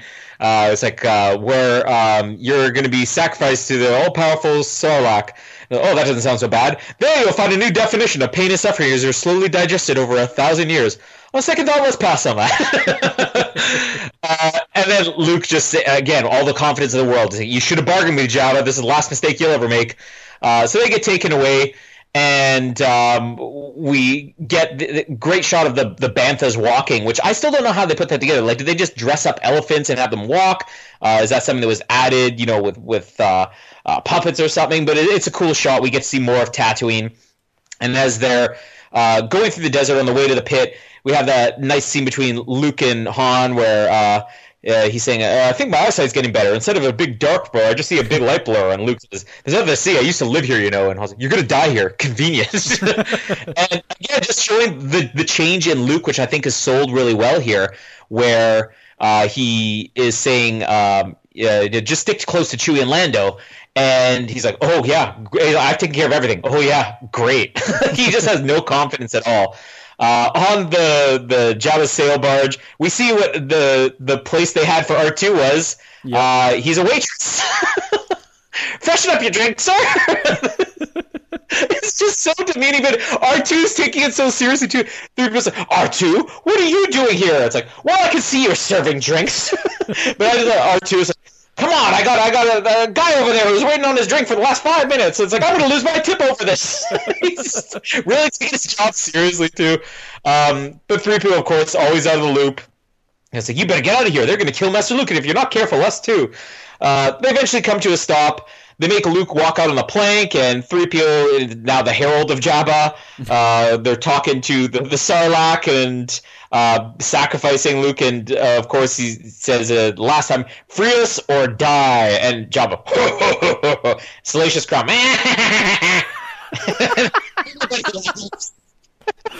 I love him. and then Jabba just like put him in. Uh, Now, some of my favorite music Mm. uh, in all of these is this, you know, the the Sarlacc sacrifice scene here, and I love the way that they cut back and forth. Now, George Lucas Yeah. is actually critical of this scene himself. He said he wanted this to be like what they did in Raiders, the airplane fight, where there's a thousand things going on, and you're just cutting back and forth between all those things. And it just it works so perfectly. He wanted to do that here in Jedi, where you have Luke in a fight, and then you have Lando slipping in, and then you have three PO getting his eye picked out, and you have Leia, you know, strangling Jabba. And he, he's very critical. He's like, I don't think we pulled it off in comparison to Raiders, maybe not well enough, but like this sequence is so great. It's probably the best action sequence in the movie. Uh, and I mean, granted, later on we're just gonna have teddy bears pounding people with sticks, but where they have the the music where it's dun Yep. Dun So good. dun, and each time, every time the new note comes up, it changes the camera. It's so good. Uh, and R2 is getting into position. You see he's kind of doing something. Luke gives a salute. They push him in. He does this little flip as he hangs on the plank, throws himself up in the air. Really get to see him as like a full fledged Jedi. In, in terms of the original trilogy, the first time we ever really get to see a full fledged Jedi. Uh, Archer shoots the lightsaber in the air. We get a big fight. Uh, a lot of cool stuff happens here. Boba Fett. And another thing that I'm pretty sure honest, I think honest trailer made fun of the, this year about Boba Fett, you know, getting kind of a chump ending. Uh, Going out like Wiley he- Coyote, I believe, is what they say. that's what it was. E. Coyote, Yeah. Uh, which I, again, I don't know if Bob Boba Fett was a big thing or if he became a big thing, you know, later on after the trilogy was over. Because even George Lucas said, you know, if I had known you know, how popular he would end up being, I never would have had killed him off so quickly in Jedi. Uh, but he gets the cool moment with the jetpack, which you get to see the jetpack for the first time, at least in this trilogy here. And he lands, he pulls a gun on Luke, and Luke cuts the gun off. And then Boba Fett just sort of stumbles around. Like, it's not just Wile E. Coyote, it's just overall, like, cartoon, cartoonishness here, where he's like suddenly trips and he's like, oh, oh, oh, he's just falling all over. Like it doesn't really play well when you've seen where Boba Fett's come from. Uh, Luke, he has that great jump from you know the the one uh, ship to Jabba's sail barge, and he's climbing up, and that guy opens the door, and Luke just opens it, dumps him over the edge. Uh, Lando's falling in as the sail barge is slowly sinking into the pit. Uh, Leia's knocking all the lights out and closing the shutters. Everybody's in panic in there. You got more of oh installation. Ah! and R and three PO oh and R two and Leia ugh, ugh. and lots of great sound effects. Wow, it's like really I'm watching the movie. It's like you're there. And, oh, Lando later on when the tentacle comes up. Whoa! This is this is like for your eyes just... only with the horsies all over again. Like it's just sound effect the rest of the movie. and then the the Sarlacc. you speak C-3PO telling the story like Darth Vader. story time with Colin. I really am jealous of your children. They get some great stories, don't they? Yippee! Yippee! the sand was coarse and rough, and it got everywhere. Uh, but anyways, all this action's going on. Leia chokes out Jabba, which is a great moment. Uh, I love the way his tongue wags as she's choking him. Um, 3PO getting his eye picked out is amazing. He's not burning. Calm um, down. well, I, I, don't. I can't even believe we haven't brought this up yet. But with the exception, oh no, no, including Revenge of the Sith, C-3PO always loses something in a Star Wars movie. So if we go in order from Episode one to six, uh, Episode one 3PO is completely incomplete. He doesn't even have covering, so there's something missing from 3PO. Episode 2, 3PO loses his head. Uh, episode 3, 3PO loses his mind. That's kind of the way they explained it in that one. It's like, oh, he's intact. You know, he's not in action or anything, but he gets his memory wiped. In episode 4, 3PO loses his arm again. In episode 5, he loses all four of his limbs. In episode 6, he loses his eye.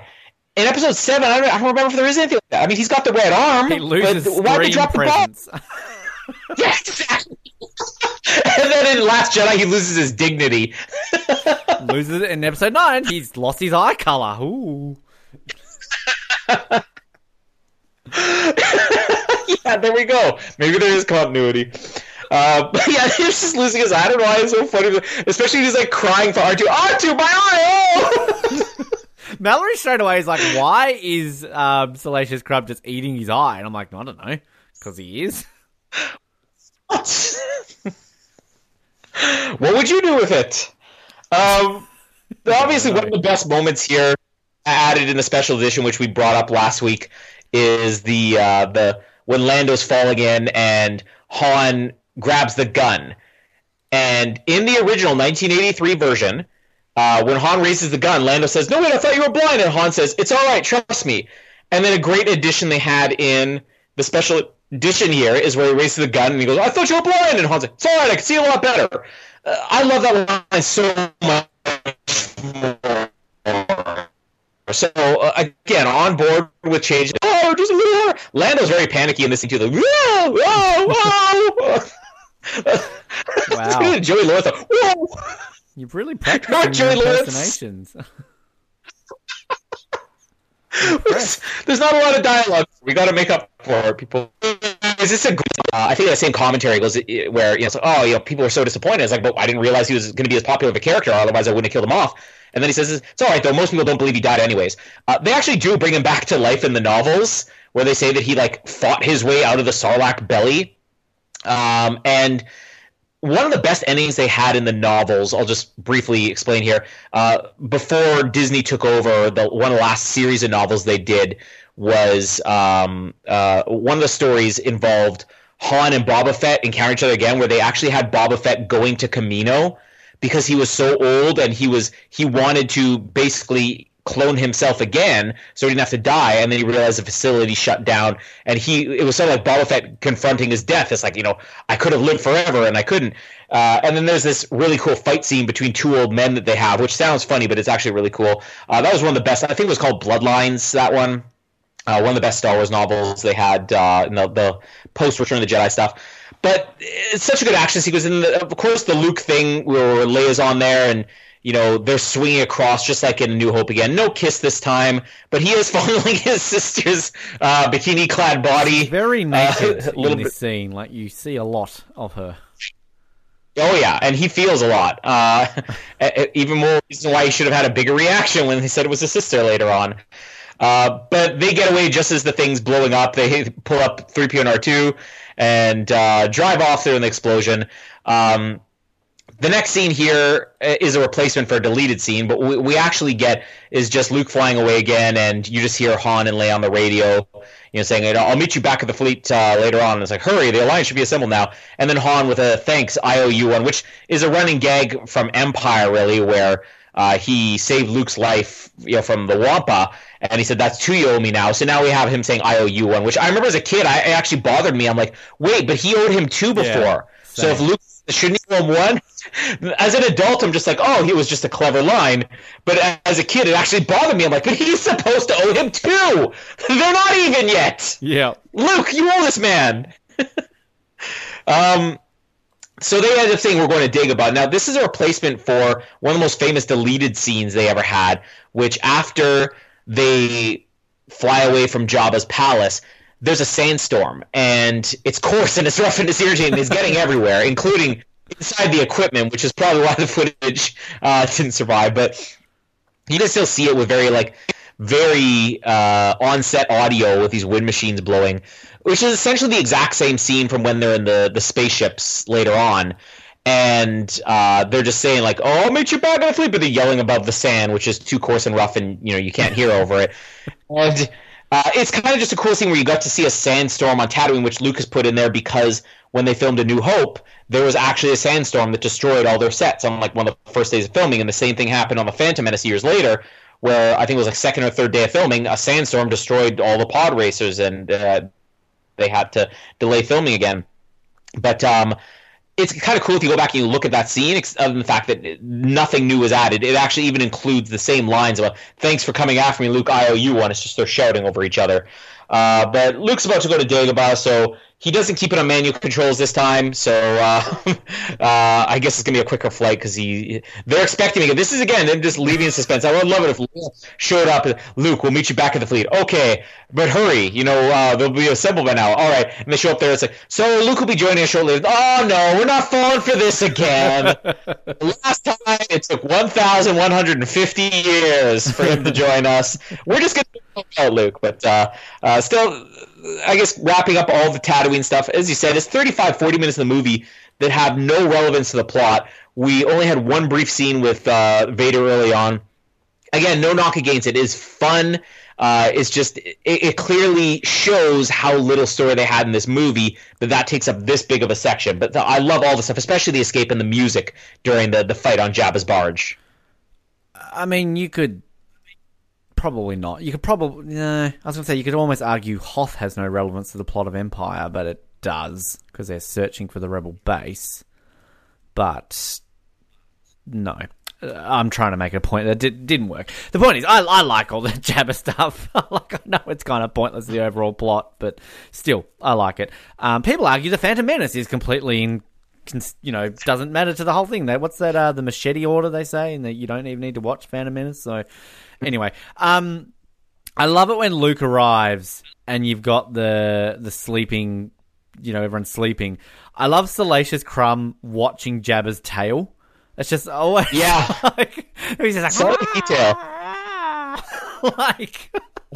But then I also love when Luke arrives and Bib Fortuna just comes up and he's like pointing at Luke as if to say, like, what are you doing here? Like, where? why was he not awake the night before? Why was he not awake before the night when when Leia was sneaking in as a bounty hunter? Has he has he been put on watch now? Like Jabba's like, oh, you weren't on your watch post last night, dumb bum. Um, you were too busy try, try to sneak in with R two. Um, I've always the thing I always like about Return of the Jedi two is I just love Luke in Return of the Jedi. Like I love the way he kind of now he's just basically badass Jedi Knight. Um, just the way he kind of looks with the black robe, and is this the only time we've got a Jedi in a black robe? Like they're always usually in that sort of beigey brown robe, aren't they? Uh, well, I think Anakin had a black one in uh, uh, both Attack of the Clones. I don't know if we ever saw him in the robe in Attack of the Clones, but he had a black outfit. But definitely, I think in Revenge of the Sith, he was black. Although he was a Sith in that too. Yeah, he had revenge as well. Funnily enough, um, true story. Um, but yeah, I, I, love the whole sequence with Luke and just you know talking up. And then you, you're right with like the Rancor. Like I remember how bad that looked in the original trilogy, yeah. and um, I remember seeing like the special edition, thinking like, oh, it's really not that um, different. But yeah, they've definitely improved it more so for the Blu-ray because kind of this time around, it's not that noticeable. I think. Um, but God, that was one of the worst like thing dated scenes in all of Star Wars movies. Was mm-hmm. this original scene of that? It looked absolutely terrible. Um, I love, I love it when the Rancor dies, and you've got yeah, I love shirtless fat guy. Uh, who's like, I want again. I want the spin off. I want to see the funeral for the Rancor. Like he was such yeah. a lovely thing. He would always eat things so promptly. and then they flush him down the toilet. Yes. Um, I used to have a friend who used to have a quite a large scale model of a Rancor on their desk. It was pretty cool. Mm. Um, but I mean, a lot of criticisms I see of this sequence is why doesn't he use the Force to open the door? Why does he use not use the Force with a rock to? I mean, again, like as much as he is now this Jedi Knight, like he's only had a year, I guess, to self teach himself things. So he's, you know, his proper training with Yoda kind of was over and done with quickly. So keeping calm mm. under pressure and all these sort of things is something that he hasn't quite mastered yet. He's still kind of naive and sort of learning, you know. So he hasn't had ten years that Anakin had, and Anakin was still just jumping mm-hmm. out of cars and complaining about sand and shit, you know. And he had ten freaking years, so you know. Um, I yeah, I, I agree with you. I love the whole the sequence there with Han and Luke when it's kind of like you know, oh, you know, same old. Oh, that bad, huh? Um, and I also yeah love Han's just reaction of like that doesn't sound so bad. In other words, let's just pass on that. Um, and Salacious Crumb's reaction. I've always wondered about the whole like you know you will die slowly for ten thousand years like I mean, does Jabba know humans would die Slow probably in a couple of days with like no water and food? Like, I mean, does the Sarlacc pit like actually increase well, life? well, come on. I mean, we already know it took them 1,150 years to reach Bespin, so I'm true. sure they got another thousand in them. That's true. All the the Wampa things or whatever, not Wampas, the the cow things, that sequence that you're saying that looks really cool. That's another one that people mm. complain mm. about. Like, oh, why do they have to add these, you know, things in? Like, it just it adds a living environment. I think again, yeah. to this planet. Like, you know, I'm sure if George Lucas had the capabilities and the technology in his hands, this would have been done in 1983. You know what I mean? It's kind of, mm-hmm. what do you want? Just empty nothing? Just, uh, I guess it's a desert, but I mean, in Star Wars, there's how many desert planets are there? And there's always life in them, isn't there? Mm-hmm. So I don't know. Um, it's, yeah, it's, it's such a small thing to criticize. Yeah, I do like the conversation between it. So where it's like, you know, um, there's nothing to see. I grew up here, and it's like, well, you're going to die here. How? But like, I just want there's nothing to see here. Just sand. It's everywhere. Mm. And it's also coarse and rough and irritating. And I want I want them to like intersect between like Vader and his um, Kinder Surprise egg. And like, look, are you on Tatooine? Avoid the sand. It's coarse and rough and irritating, and it gets everywhere. No. Um, yeah, I love Waitress R2. He's got a bit of cleavage out to get a few extra tips, so it works for him. Hey, he gonna it. He's gonna be lap dancing on Bib Fortuna. Um, I've always loved the Sarlacc pit, and again, another criticism people have they don't like the Venus flytrap tentacles that are added to it. Like, let's be honest, the Sarlacc pit just looked like an evil vagina beforehand. At least this kind of looks like an actual creature now. Exactly. It really, and that that's something coming from somebody who watched as a kid. I never understood what this was. I'm like, is the thing further down in there? Is this just a few of his tentacles coming out? Like, you have a mouth now. It, it makes sense. The original actually didn't make sense prior to this. Yeah, exactly. It's kind of like you know, if this is a creature that that's its sole purpose is that people feed it. Like people could just not give a shit about this Sarlacc. Like it's just yeah, whatever. I've seen um I have the back in Australia I have the visual encyclopedias kind of like of all the movies and um they do have a diagram showing the Sarlacc kind of underneath in the ground and all its you know what it looks like and everything. It's pretty cool. Um yeah, and I mean I I, lo- I love the music. I love the boom boom boom, and then it kind of goes quiet, and then the mm-hmm. like when he jumps up and flips and does all that sort of stuff. It's really cool. I've always loved this sequence with the music and everything. Um, the Boba Fett thing again doesn't bother me, as we kind of talked about last episode. It's kind of eh, like cool Boba Fett. He's cool, but you know he's not that great. But I do. My favorite bit, I think, is when the way he dies, the way Han Solo's like Boba Fett. Boba Fett, where? And he just yeah. like turns around and like, falls down. Um, there's at least there's at least two Wilhelm screams here. There's at least one, but there might be another one. A couple of Wilhelms mm-hmm. going there. I also love it when Luke gets shot on the hand, and it's kind of like yeah. to remind you that his his hand is not a hand. Um, mm-hmm. so that's kind of cool. But like with Boba Fett's like death and the fact that yeah he's not really alive, like going into episode nine now, knowing that the Emperor is returning in some capacity. Um, I mean, do we ever have any faith? Darth Maul survived, like do we ever have any faith that anyone dies in Star Wars? Like Han Solo's going to show up in Episode Nine, isn't he? Like, yeah. hey kid, I'm still yeah, alive. exactly. Like, it's just kind of. I get it. Like, it's cool. Like, we love Boba Fett. Let's keep him alive. And, oh, you know, the Emperor, that would be a cool twist to bring him back in. You know what would have been a cool twist in Episode 9? If we didn't get spoiled in the trailers that the Emperor's coming back. Like, save that for an actual reveal in the movie, people. But, like, I don't know. Do, do we just ever have faith that anyone ever dies properly in Star Wars? Well, I mean, yeah, because I guess Qui Gon technically comes back. All the Jedi's technically come back. We know Darth Maul does. Nothing for Dooku, so maybe Dooku's the only one that actually dies. True, possibly. Shmi hasn't returned yet. Where's Shmi? No. I want, I want Darth Shmi coming back. Red Eye Shmi. Maybe Red there's just gonna be a sequence where all the dead characters just come back in Terminator form with red eyes. the, the, the, the, First Order is building an army of like all the people from the Skywalker past. Instead of coming back and Sarah Connor, it's like Anakin Skywalker. Come with me if you want to live. Um, but yeah, I love, I, I really like uh, Billy Dee Williams acting when he's kind of like you know like a little higher, hand, a little higher. Yeah, uh, just like really, really good. And yeah, Salacious Crumb eating C-3PO's eyes. Oh, it's, it's just it's funny. I also love the fact that this barge thing that they escape on just happens to have magnetic hooks to uh, get the droids on as well. Um, but yeah, it's funny you mentioned that whole thing about the you know, hey kid, now you owe me one. Like that's always bothered me. It's always yeah. bothered me because I'm like, no, that's not how it works. like. Um, and I was actually just backtracking too when the droids fall in the sand. I love it when R2 knocks C3PO off and then R2 like just jumps up and he's like, like he kind of, it's literally a yippee that he drops down. Like, um, yeah, I don't have a whole lot more to add. I think it's just, it's epic and it's, it's, it, it's one of these sequences too where you really feel like it's got a satisfactory conclusion. It's kind of like cool, they've escaped and off they go. Like it's just with the music, and I love that trumpet that. That's a really bad impersonation, but you know what I'm talking about. Um, and the explosion, actually, can I just say I don't know if they've really altered this too much, um, because like I'm guessing that was a genuine. A genuine Felix explosion. Um, yeah, they've added a couple of sparks in there because you know the '80s loved having sparks into explosions.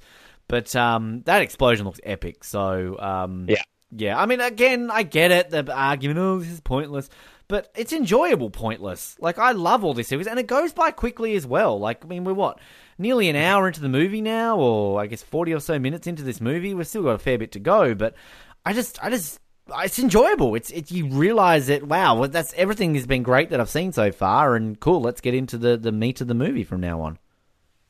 Well, sadly, it's not the meat because uh, the Ewok sequence is coming up soon, but we're still a little ways away from there. Don't knock the Ewoks. I don't hate. I don't hate the Ewoks. I actually don't mind the Ewoks. I just feel like if if people are going to talk about something that really pulls you out of the movie, these Ewok sequences, and let's go along with it. Let's let's criticize the Senate scenes in the Phantom Menace or the Jar Jar scenes as they go on forever. Like I don't know why all these Ewok scenes have to go for five minutes each. Like. It, it's just again, I like the I even like the Ewok spin-off movies, or at least one of them. But it's just no, there's there's th- this isn't going to be the best section uh, of Return of the Jedi we're about to talk about.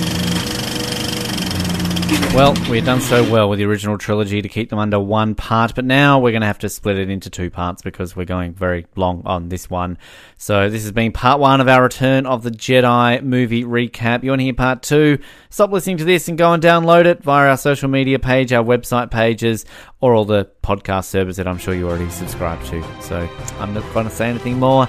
Go and listen to them. Yub nub. Thank you for listening to the Oz Network. Don't forget to subscribe to get new episodes delivered to your speakers every week. For more information, hit us up at theoznetwork.net.